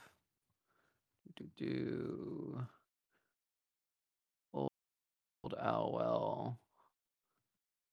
So you guys took his money, his potion of healing, his scroll of darkness in a bone tube, his tiny jewel box, his ring of protection that the jewel box was in. So he did have a potion of healing that theoretically you guys stole. Mm-hmm. All right, so you give him that? Yep. Cool. Give him that. Here, drink this. And then I guess I walk here. I don't see anything else, so I'll walk up. 2, 3, 4, 5, 6. Over here. And I get ready for something. Okay. I gotta refresh my screen because Roll20 is really, really bad when you close a window and want to reopen it. There we go. And of course, this means I lost all of my tabs because for some reason they close all my tabs when I refresh the screen, even though they're not even tabs within the same screen. Thanks. Turkeys. So let me be straight here. Hanny left the southern arrow post to go up towards the northern arrow post where Urkov and Gardas had originally traveled. They've already disposed of 3 goblins to the south. And Hanny is in the main hallway, the main entrance hallway. And then I have to figure out what happens with these 2 guys now.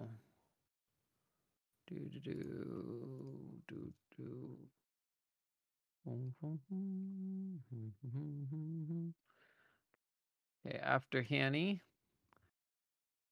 is the dead goblin. Get him out of the, what you call it, Sildar's turn. Oh, no, these guys didn't get sorted yet. Alright, I'll do that. And I'll do that. Okay, we'll still let Sildar go. Does anyone know where Sildar's token is? Oh, he's underneath the whatchamacallit. My bad. Alright. He's gonna follow Hanny back up north. And then a new challenger approaches to the south and shoots a bow at Hamun. He is able to nail him, dealing 6 more damage to Hamun Karst. Ah, oh, that's 2 arrows sticking out of my body. Or is it 3 at this point? I don't even know. All right, Urkov, your turn. Okie dokies. I'll swing at Blue Goblin. I got 11. I lost my goblin character sheet. And 11 does not hit. They appear to be wearing leather armor and hold a shield. I'll get rid of the shield, drop their whatchamacallit. So, still doesn't hit. Alright. After Urkov's turn, a second goblin comes and shoots at Hamun. Where are these goblins coming from? Hamun is able to evade that shot. Was it by 1? No. 6 + 4 = 10, so it was by like 3 or something. I don't have his character sheet up anymore. That's fine. Because the game took it away from me. But I figure a 10 doesn't hit. Yeah, he's good. A 10 should not hit. That's just wrong. All right, it is Human's turn. What would he do? Drink the potion I gave him? Yeah, I think he's going to move up around the corner to try to take cover right here. Mm-hmm. So I can give him some like coverage bonus or something unless these guys move up to him and then drink his potion, which is 2d4 plus 2 or something? Yeah. Is it plus 2? Does anyone know? It's 2d4 plus 2. Cool. Alright. Netting him a 4 and a 3, 7, 9 HP. It's pretty hefty. He's back up to 13. And drinking a potion is a free action in 5e, right? I believe. Drinking potion action 5e. I think they made a free action. Dang, I wish it was. I don't know, though. I would have done that after waking up. You may use a bonus action to drink one potion for yourself. Whee! Oh. Yeah, I'm pretty sure they did that in 5e. The official rule states that drinking a healing potion requires an action, but when you consider that this means allowing... I don't know if they're talking about 5e, though.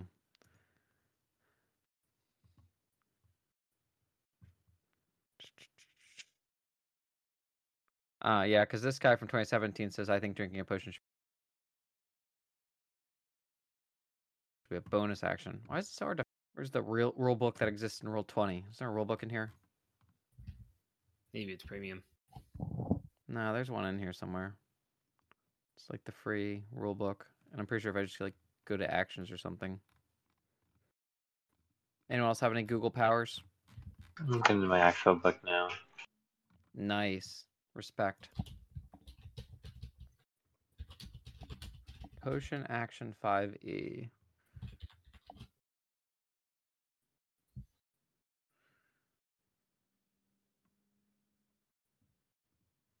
Make a skill check. 5e potion. Action or bonus action. It's D&D night and you're close to death. Sorry, another non-sponsored part of our podcast is the Make a Skill Check blog. Which provides hands-on, easy, and better advice for DMs and players of all experience levels. Whether you're completely new or have been playing for years, we have something to offer. So anyway, it's D&D night and you're close to death. In the previous round, a giant towering over you lopped off a sizable chunk of your hit points with two swipes of his glaive, pushing you into the single digits. Now it's your turn, but he's next. You can attempt a killing blow, although failing that puts you in a dire position. A potion of healing from your pouch could make you last another round, but it would cost you a full action and your chance to end the fight. Potion during combat or any other circumstances which things are done in rounds following an initiative order takes an action in D&D 5e. Yeah, in the book it has like you can take a potion out as part of your move. And then his argument is, according to the player's handbook, page 190, characters can interact with one object per turn without spending an action or any movement speed within reason. Therefore, homebrews... here we go. Within reason is defined as drawing or sheathing a sword, picking up a dropped axe, donning a mask, taking a potion from your pack, or drinking all the ale in a flagon. So I gave it to him. It's in his hand already. If you can drink all the ale in a flagon, maybe you can drink a potion. Yep. So anyway, he's going to make a dexterity check to hold this thing in his mouth as he casts his magic missile, because my entire point is I want him to catch magic missiles too. It's a DC 10 dexterity. He has +2 in his dex. Let's give it a go. All right, he rolls a 4, and he's unable to cast his spell appropriately, but takes the healing. Moving on. Card, it's your turn. All right, so Urkov's kind of blocking the door here, but let me see what I can do. I mean, they're small creatures. If you want to move on top of Urkov with just legal movement and then move to this corner, I'm cool with that. Okay. Or you can cast your spells or whatever you want to do. I mean, you're probably too low to like be between two goblins, but I mean, your character makes their own decisions, right? I'm drinking the potion. Cool. Do you want to try to balance it in your mouth as you do something else? It's only at DC 10 for this evening. And if I fail, the potion dies, right? No, you keep the potion. I'm not going to take away someone's potion. You just fail to do whatever action you were trying to do. All right, I'll drink a potion and move in then. All right, well, I mean, you don't have to roll a dex save for that.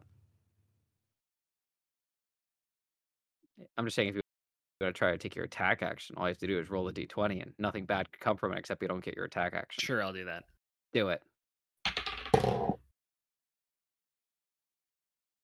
What was the DC again?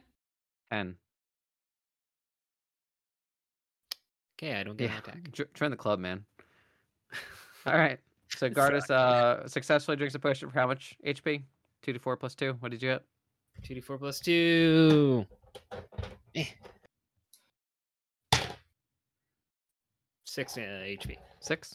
Yep. You're at 12. You're also in between two goblins in this small little turret corner. And guess what? It's both of their turns. All right. Well, I dare them to hit me this time. All right. There's a 30% chance they attack you. Anything less than 30 and you're all theirs. First guy gets a 78. He won't attack you. Second guy gets a 60. He won't attack you. Urkov, you're taking both. Sorry, Urkov. Sure. No problem. 20 and a nat 20. So you're going to take 8 damage plus 3. 11 damage. Urkov. Okay, I'm going to roll a 1d20 plus con modifier. Oh, okay, good. I'm not muted. 1d10. Okay. I'm using my stone endurance to reduce the 8 damage one. Sure, go ahead. Nice. Well, 9. So right, 9 so is better than 8. So yeah. So sad because the critical hit is just nullified. That's impressive. Well, you had the option to roll double damage. Nah, I don't like doing that for creatures. Then the other guy did 3 damage that got through because it's a separate attacker. Correct. All right, so you take 3. You're down to 27? No, I'm down to 14. Why does that say 27? I thought your green was your HP. Apologize. That's the one that's tied to your HP bar, just so you know, the green one. Okay, I have bars 1, 2, and 3. I don't have any. You have all your bars up. Yeah, good for you. That's fine. Works for me. Sorry, I touched your character. How dare you? All right. That's Hanny's turn then. So Hanny left. He can now see 2 goblins to the south. I mean, I think you can see them. Yeah, I can. Right? 5, 10, 15, 20, 25. All right. Retarget, and let's roll our attack. Does a 14 hit? Yes, because I'm arguing that these. Oh no, this was not an archer. Whatchamacallit? This would not have. This guy gets his shield, so a 14 does not hit. I took the shields away from the archer guys, but this guy came around a corner that was not involved in the shooting fires. Okay. Did what? Cool. Didn't Human not get shot at twice? By these guys who came around the corner. So they had bows. Yeah, I guess you're right. So they don't have their shields out. Yeah, Sam, you hit. I like Reed's argument. Okay. It's a very good point. Thanks, Reed. Good point. No problems. And to think, I deal 17 damage. Oh, so dead. So dead. All right. Is that end your turn, Hanny? Yeah, and then I'll retarget. And, you know, I think because I can, I'll just... Oh, no, I don't have any hands. Never mind. Yep. Retargeting on yellow, and then that's my turn. Let's get ready for next round. You got it. Sildar's turn. Hanny, where are we going? Make up your mind. And he runs in front of you and swings his longsword twice at the goblin below Hanny. A 3 on his first throw, of course, and a 4 on his second. Yep, nothing's happening there. All right. Dude's a king. All right. This guy drops his longbow, pulls out a scimitar. He can also pull out a shield, so he's got an AC of 14 for all intents and purposes. And his scimitar attacks, and is also, after watching Sildar swing his sword in a way that makes no sense, this goblin is confused and gazed, and fails to actually hit Sildar. Urkov, your turn. Sure. I will take another mace swing at Blue Goblin. Yep. Nat 20. Nice. 6 plus something. It's, you know, irrelevant. Yes, Jeremy already had them at 3 HP. They are dead. Blue Goblin has died. Nice crit. Thanks. Good crit. Your mace successfully takes off his ear, and the blood loss from the ear is enough to knock him unconscious. Okay. Well, all right then.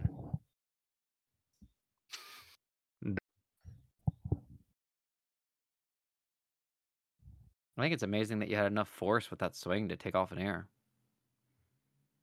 Mm-hmm. All right. Hamun Karst is going to remain in this corner. Any more potions, Hanny? Yeah. I'll come to you on this one. What pocket is it in? I think I have a backpack. Cool. He rolled a 3 in attempting and getting in the backpack, so he has not obtained a potion. Okay. He's not someone who knows what's in your backpack where, so. Mm-hmm. All right. Goblin 298's dead, but Goblin 299 is standing. And under 30%, he attacks. He's over 30. He's going for Urkov. The scimitar swing fails to connect with Urkov. Hanny, it's your turn. So I guess I use some movement to fish out a potion. Give that to my bud Hamun. Okay. He was ready to take it from you. You hand it to him like a, in a race? A baton in a race? Mm-hmm.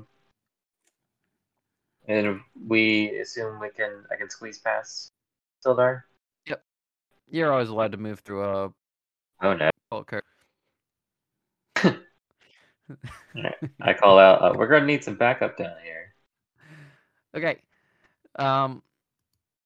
So the argument for what's happening down in room 4, since Sam's character has gotten there, is that the southwest tower is a little more than a heap of rubble, with several ragged bedrolls scattered across all the floor space, and tables which house multiple goblin-based games and old rotting food. So ultimately, what is occurring here is goblins who are readying themselves for combat to some degree. So they're like donning armor and stuff? Yes and no. I'm going to say that they're just not ready to shoot all you guys this second. I appreciate it. Would be the fairest way to say it. That's great. Okay. Mm-hmm. I'll also point out for fun, because I think you've got a good sight line to it. You can see this guy back here, right? I can see 2, 4, 6, 8 of them. All right.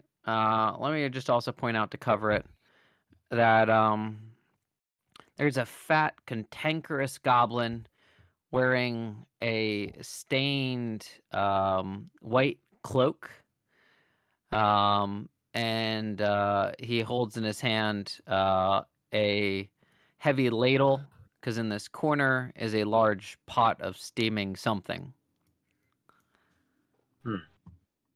Okay. All right, Hanny.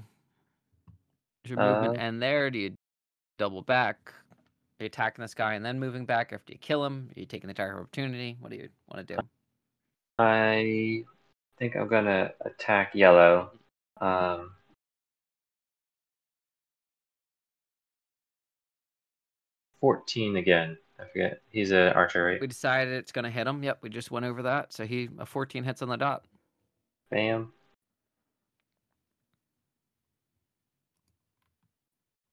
$12 damage. That's enough to kill yet another goblin. He is slain.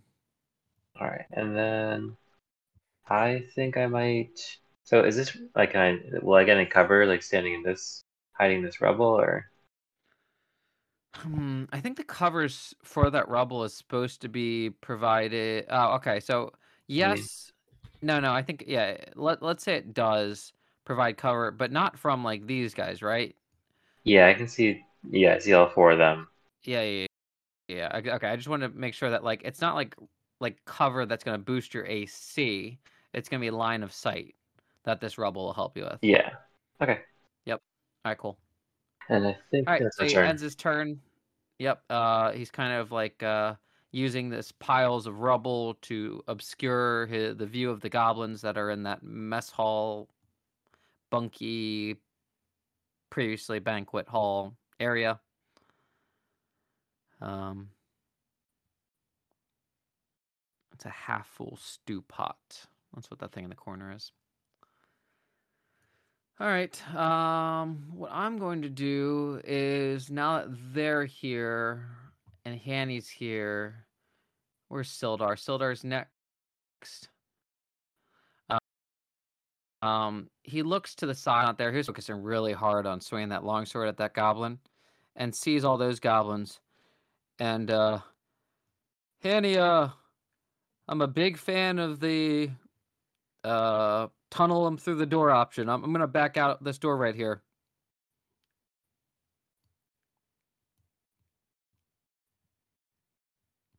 And he's going to retreat from that turret area back into the main hall, for which there is only one 5-foot entry door to get in for the goblins. It's also where Hamun Karst is.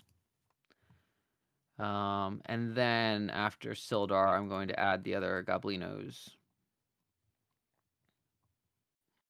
So let me move Hanny, move Sildar, and then add all these guys in. And I'm just going to throw a new set of colors on them because the other colors are dead anyway.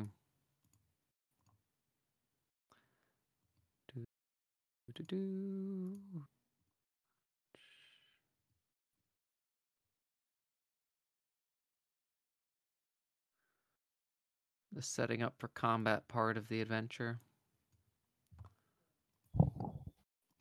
While you're doing that, if I can, like Hamun, we need something big. We need an army. This is one of those few times we'd be okay with you actually doing this. I mean, it's for a good cause. Yeah. We won't doubt your alignment after this. Or if you do this. I only had a poisonous snake. It would have died in combat, guys. Let's all be honest here. Yeah. But it was dead. One less hit on us. True. I like that. All right, so all these guys would have added themselves at the bottom here. So 22 gets moved up in front of 300. 21 goes underneath 22.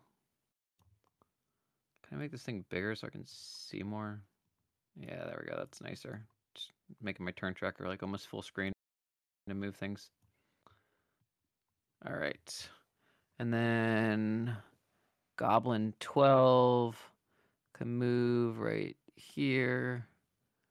Goblin 12. A lot of Goblin 12s. Goblin 11. Oops, I just moved Goblin 13.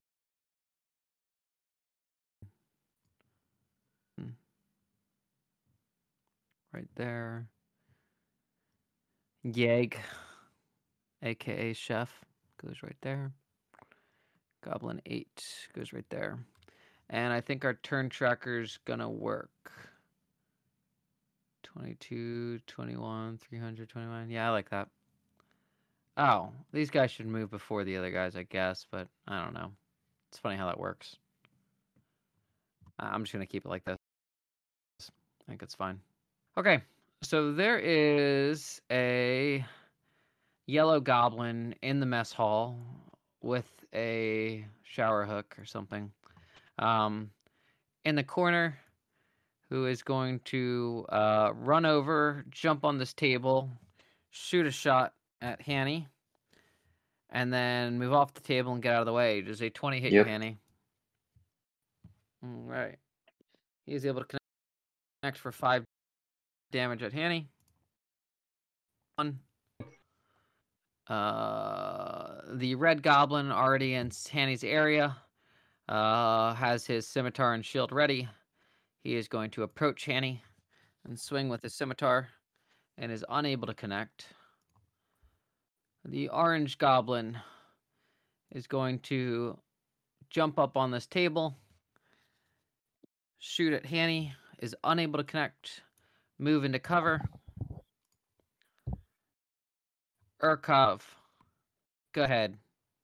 He is alone again and with Gardas and one remaining goblin in the north archer tower. Like is it my turn last time?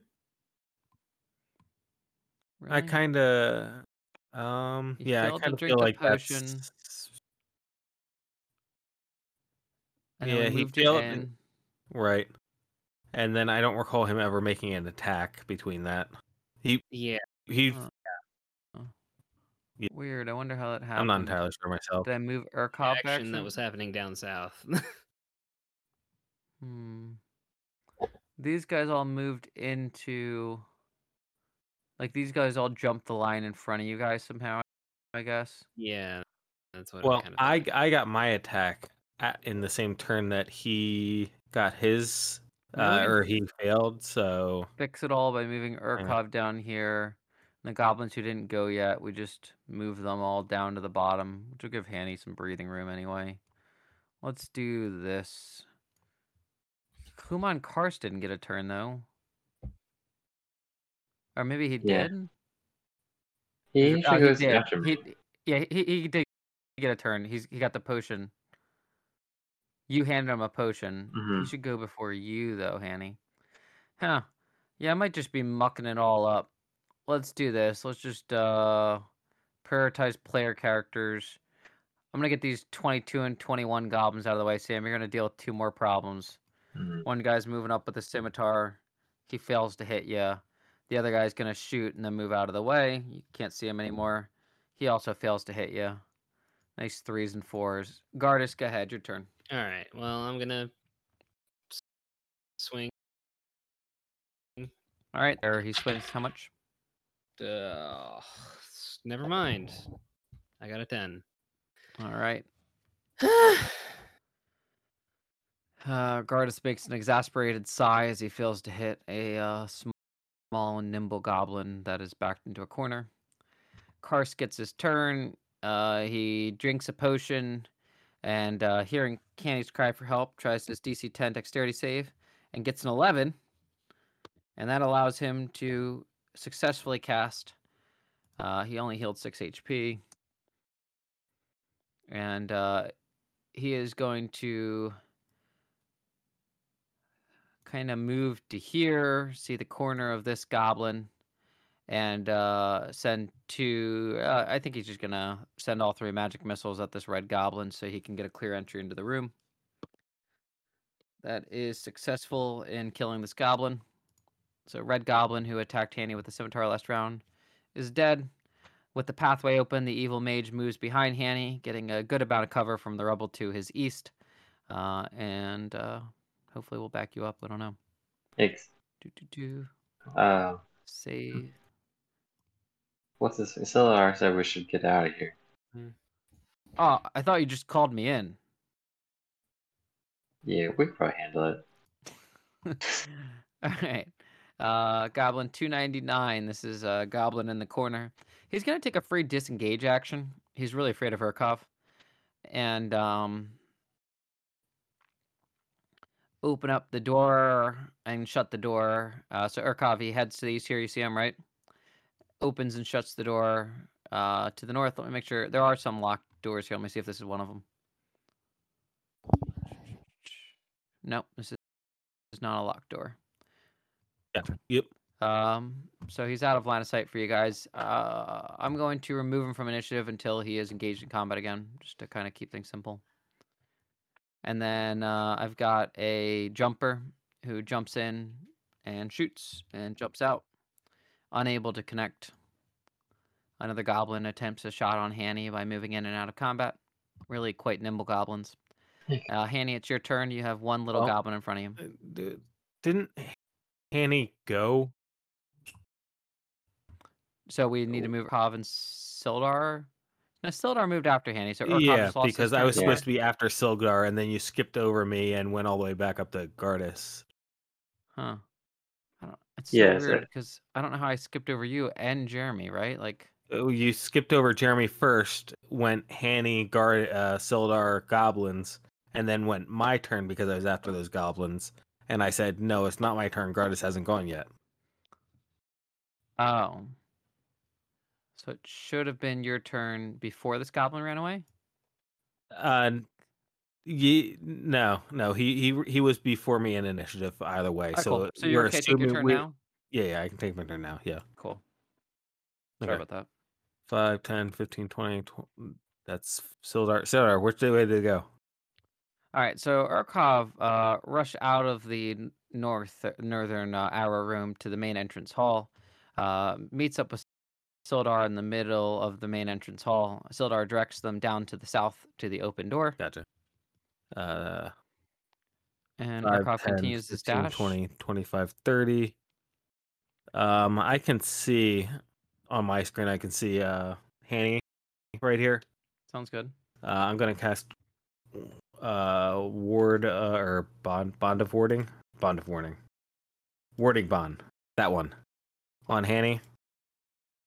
So, Hanny, you get plus one AC and saving throws. So, plus one AC and saving throws and resistance to all damage. Yes, thank you. And then every time you take damage, let me know because I got to take the damage too. Okay. Nice. Is that end your turn, Arkoff? Yep. Hanny, go ahead, your turn. All right. Hanny smashes. The blue guy. Mm-hmm. I will connect, and I will deal 18 damage. Dead.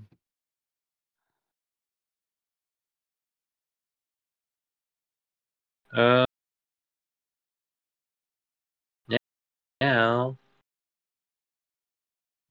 I don't know what to do. So I will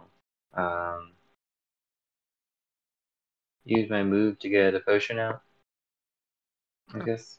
Do you want me to do, can I do a dex thing and see if I can drink it? The problem is that you don't get to attack this turn. So you're going to be risking breaking and losing your potion because you didn't risk losing your attack. Does that sound fair? Because it's like the bonus action that you're risking losing at this point is your potion. You know what? That sounds fair, and I'll try it. Go for it. Just a DC 10.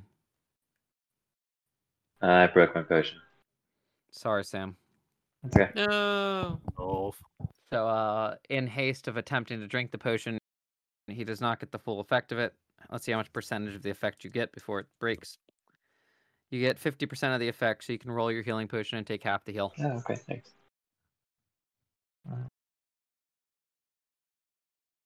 7, so I'll take 3.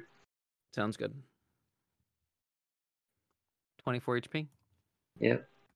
Alright, update your character. And it would be Sildar's turn. Urkov, I had told Hanny to come out here so that we could funnel them. Is he still, like, hanging out in there? It looks like it. Alright. Getting too old for this.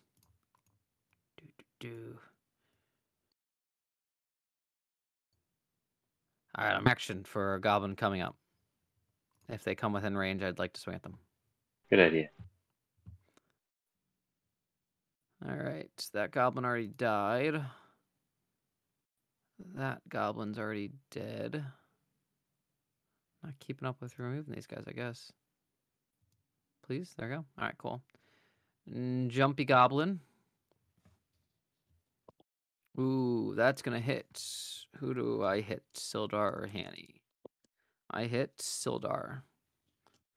4, 7 damage. Ah! Knew we should have done the door. Alright. Pesky bugger. Here, just so you guys know, that character moves to the southeast.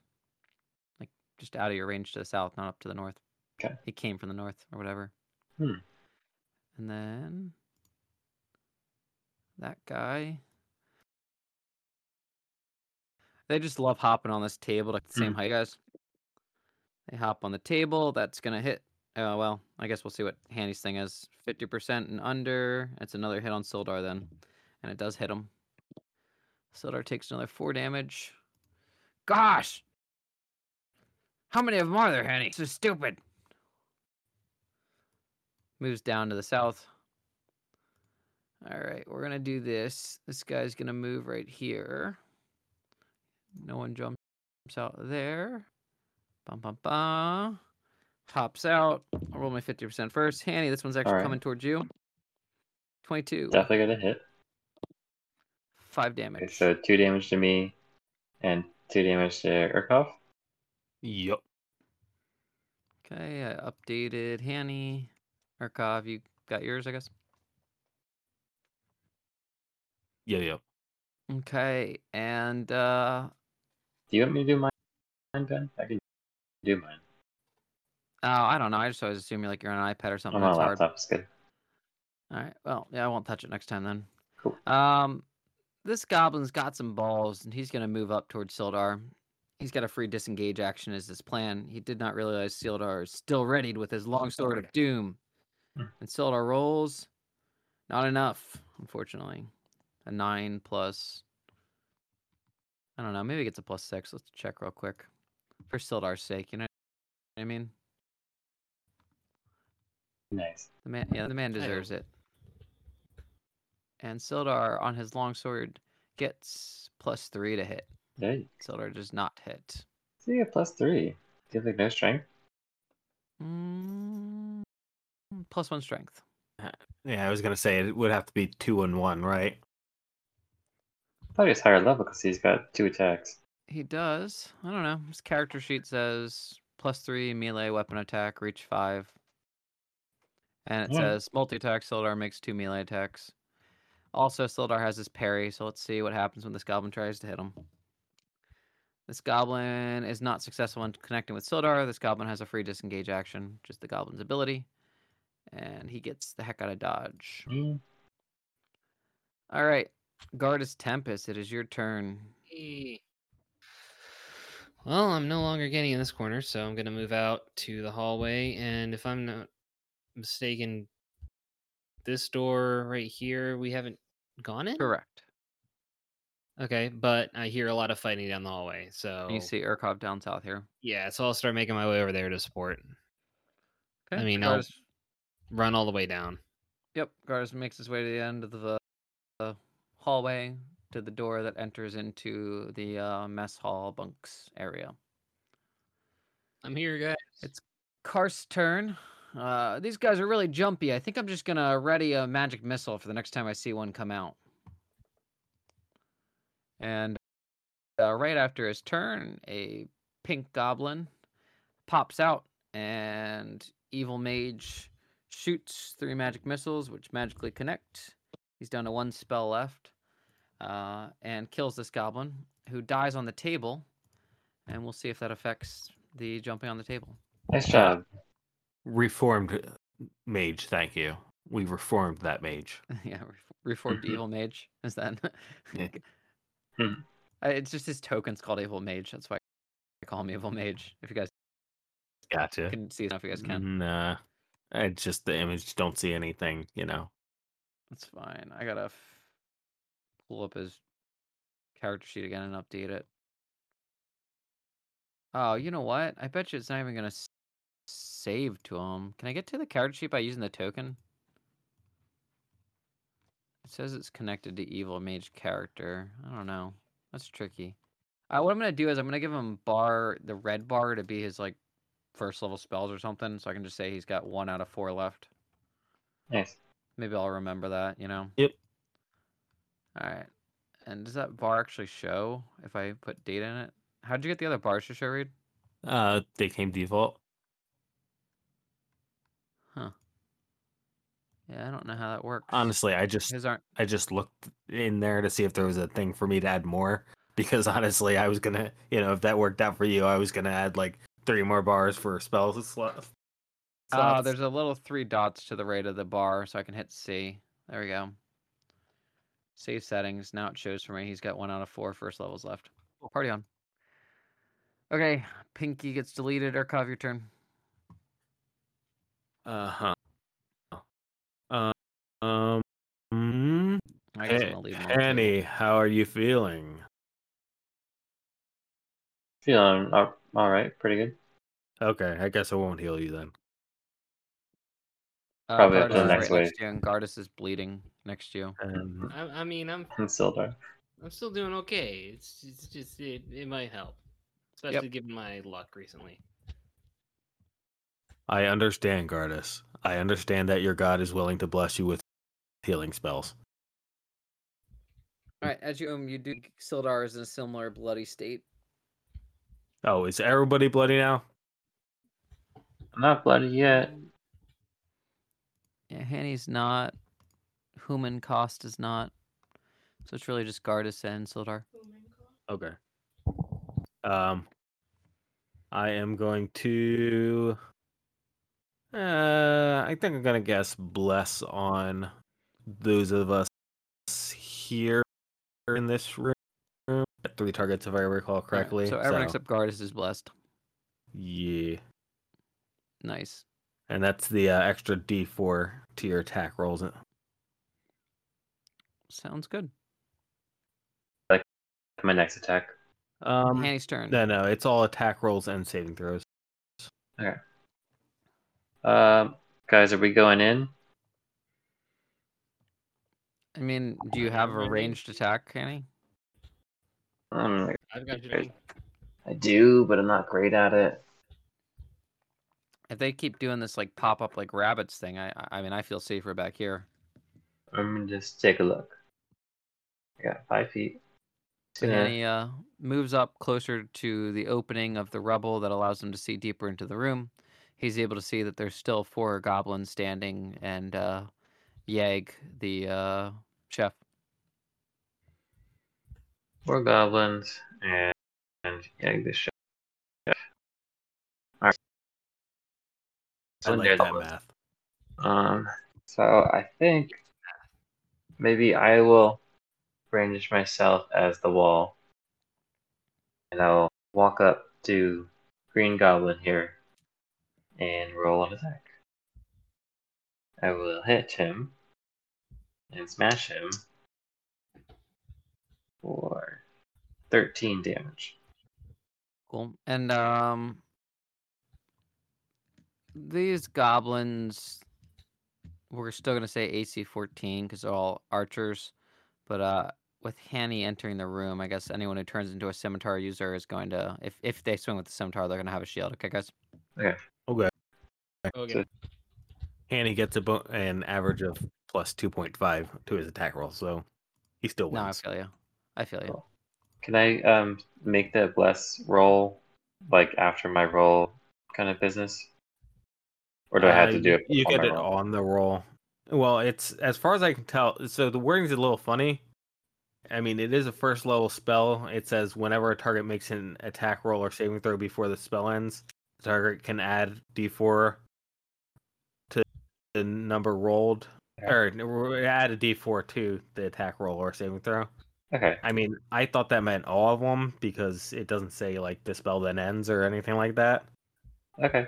Like, does anybody else disagree with that verbiage, understanding, parsing? I didn't fully follow. I'm not sure I understood Sam's original question either.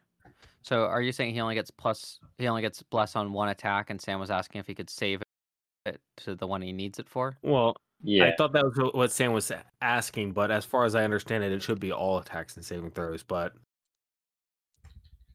Because it says attack, then I think everything he does is blessed. Right. Okay, it says whenever a target makes an attack before the spell ends. The only thing that's throwing me off is before the spell ends. It doesn't seem like that should be in there, you know?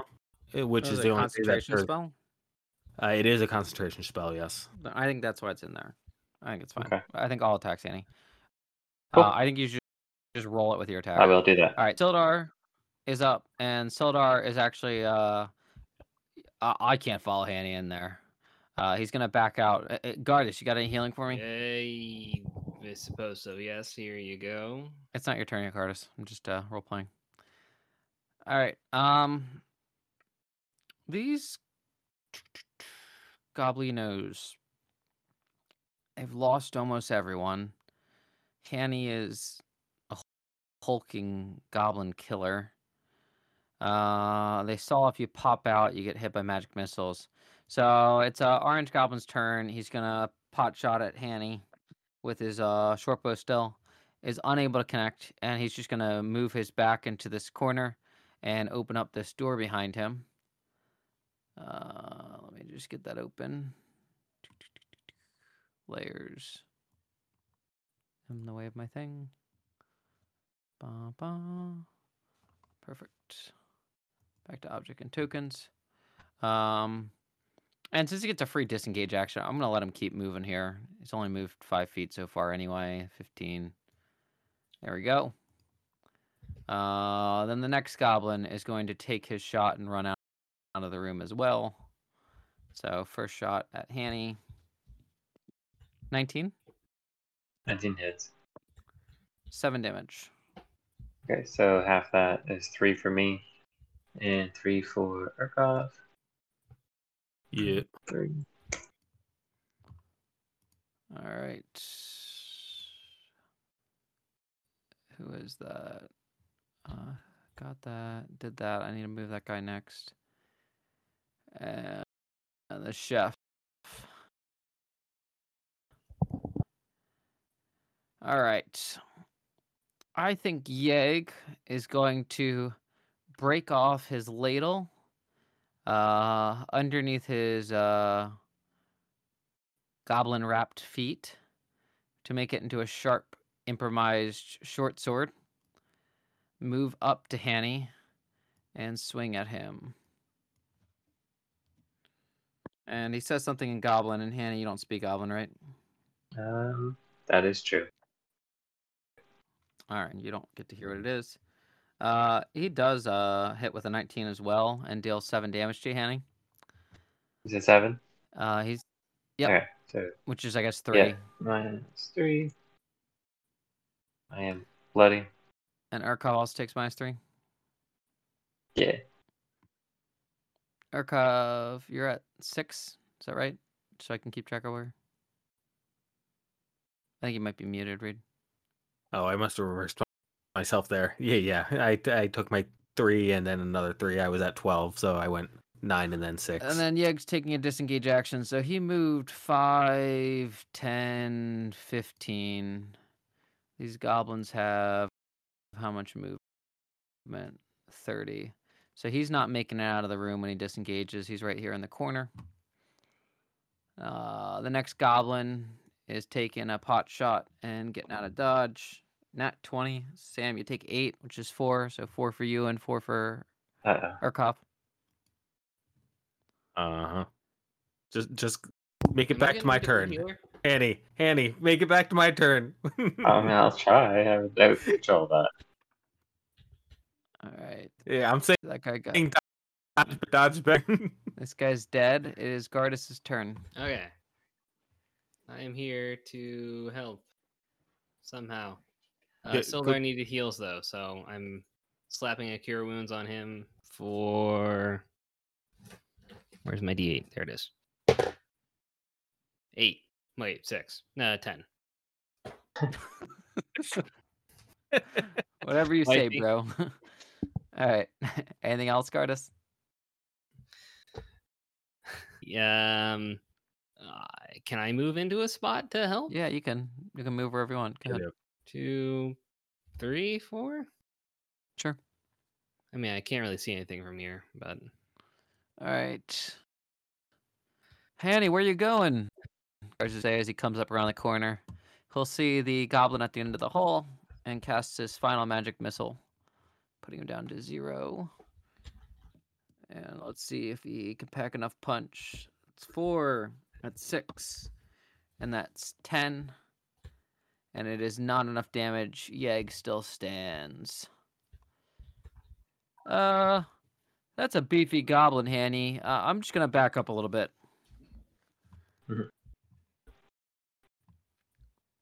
Your turn. Okay. Do we have less than 6 people here? Including, like, the goblin? No. Allies. Yeah. Okay, does everybody want me to roll individually or as a group? As a group. As a group's fine. Sure. Okay. I will be casting Prayer of Healing, so up to 6 characters within 30 feet, and I think everybody's within 30 feet. Yeah, it looks good to me. Yep. Okay, so up to 6 characters within 30 feet gets 2d8 plus 3. It takes 10 minutes to cast. Oh, you're right. I did not realize that. Okay.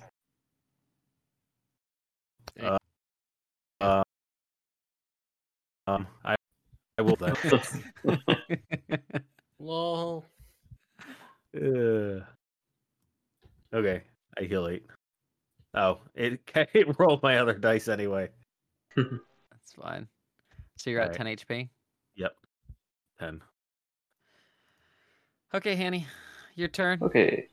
12 out of 34 HP. The mighty Yegg stands at a door that's open to his rear, to his escape. Yeah. This may be your one chance. I think we should just, continue. Because I won't get it. All right, Hanny. Stop. Moves 15 feet. Hey. Yep. Who's moving? No, it wasn't me. All right. Stalk forward. Hold on. Do I still get blessed or no? Yeah. She still got blessed. Oh, dope. Even if he's outside your range? I'm pretty sure it's a burst. Like it only has to. Yeah, I don't know. I was just asking for fun. Go ahead. Yeah. All right. So I rolled like a 20. No, I rolled 19. That hit. That's your flat roll. That's my attack roll.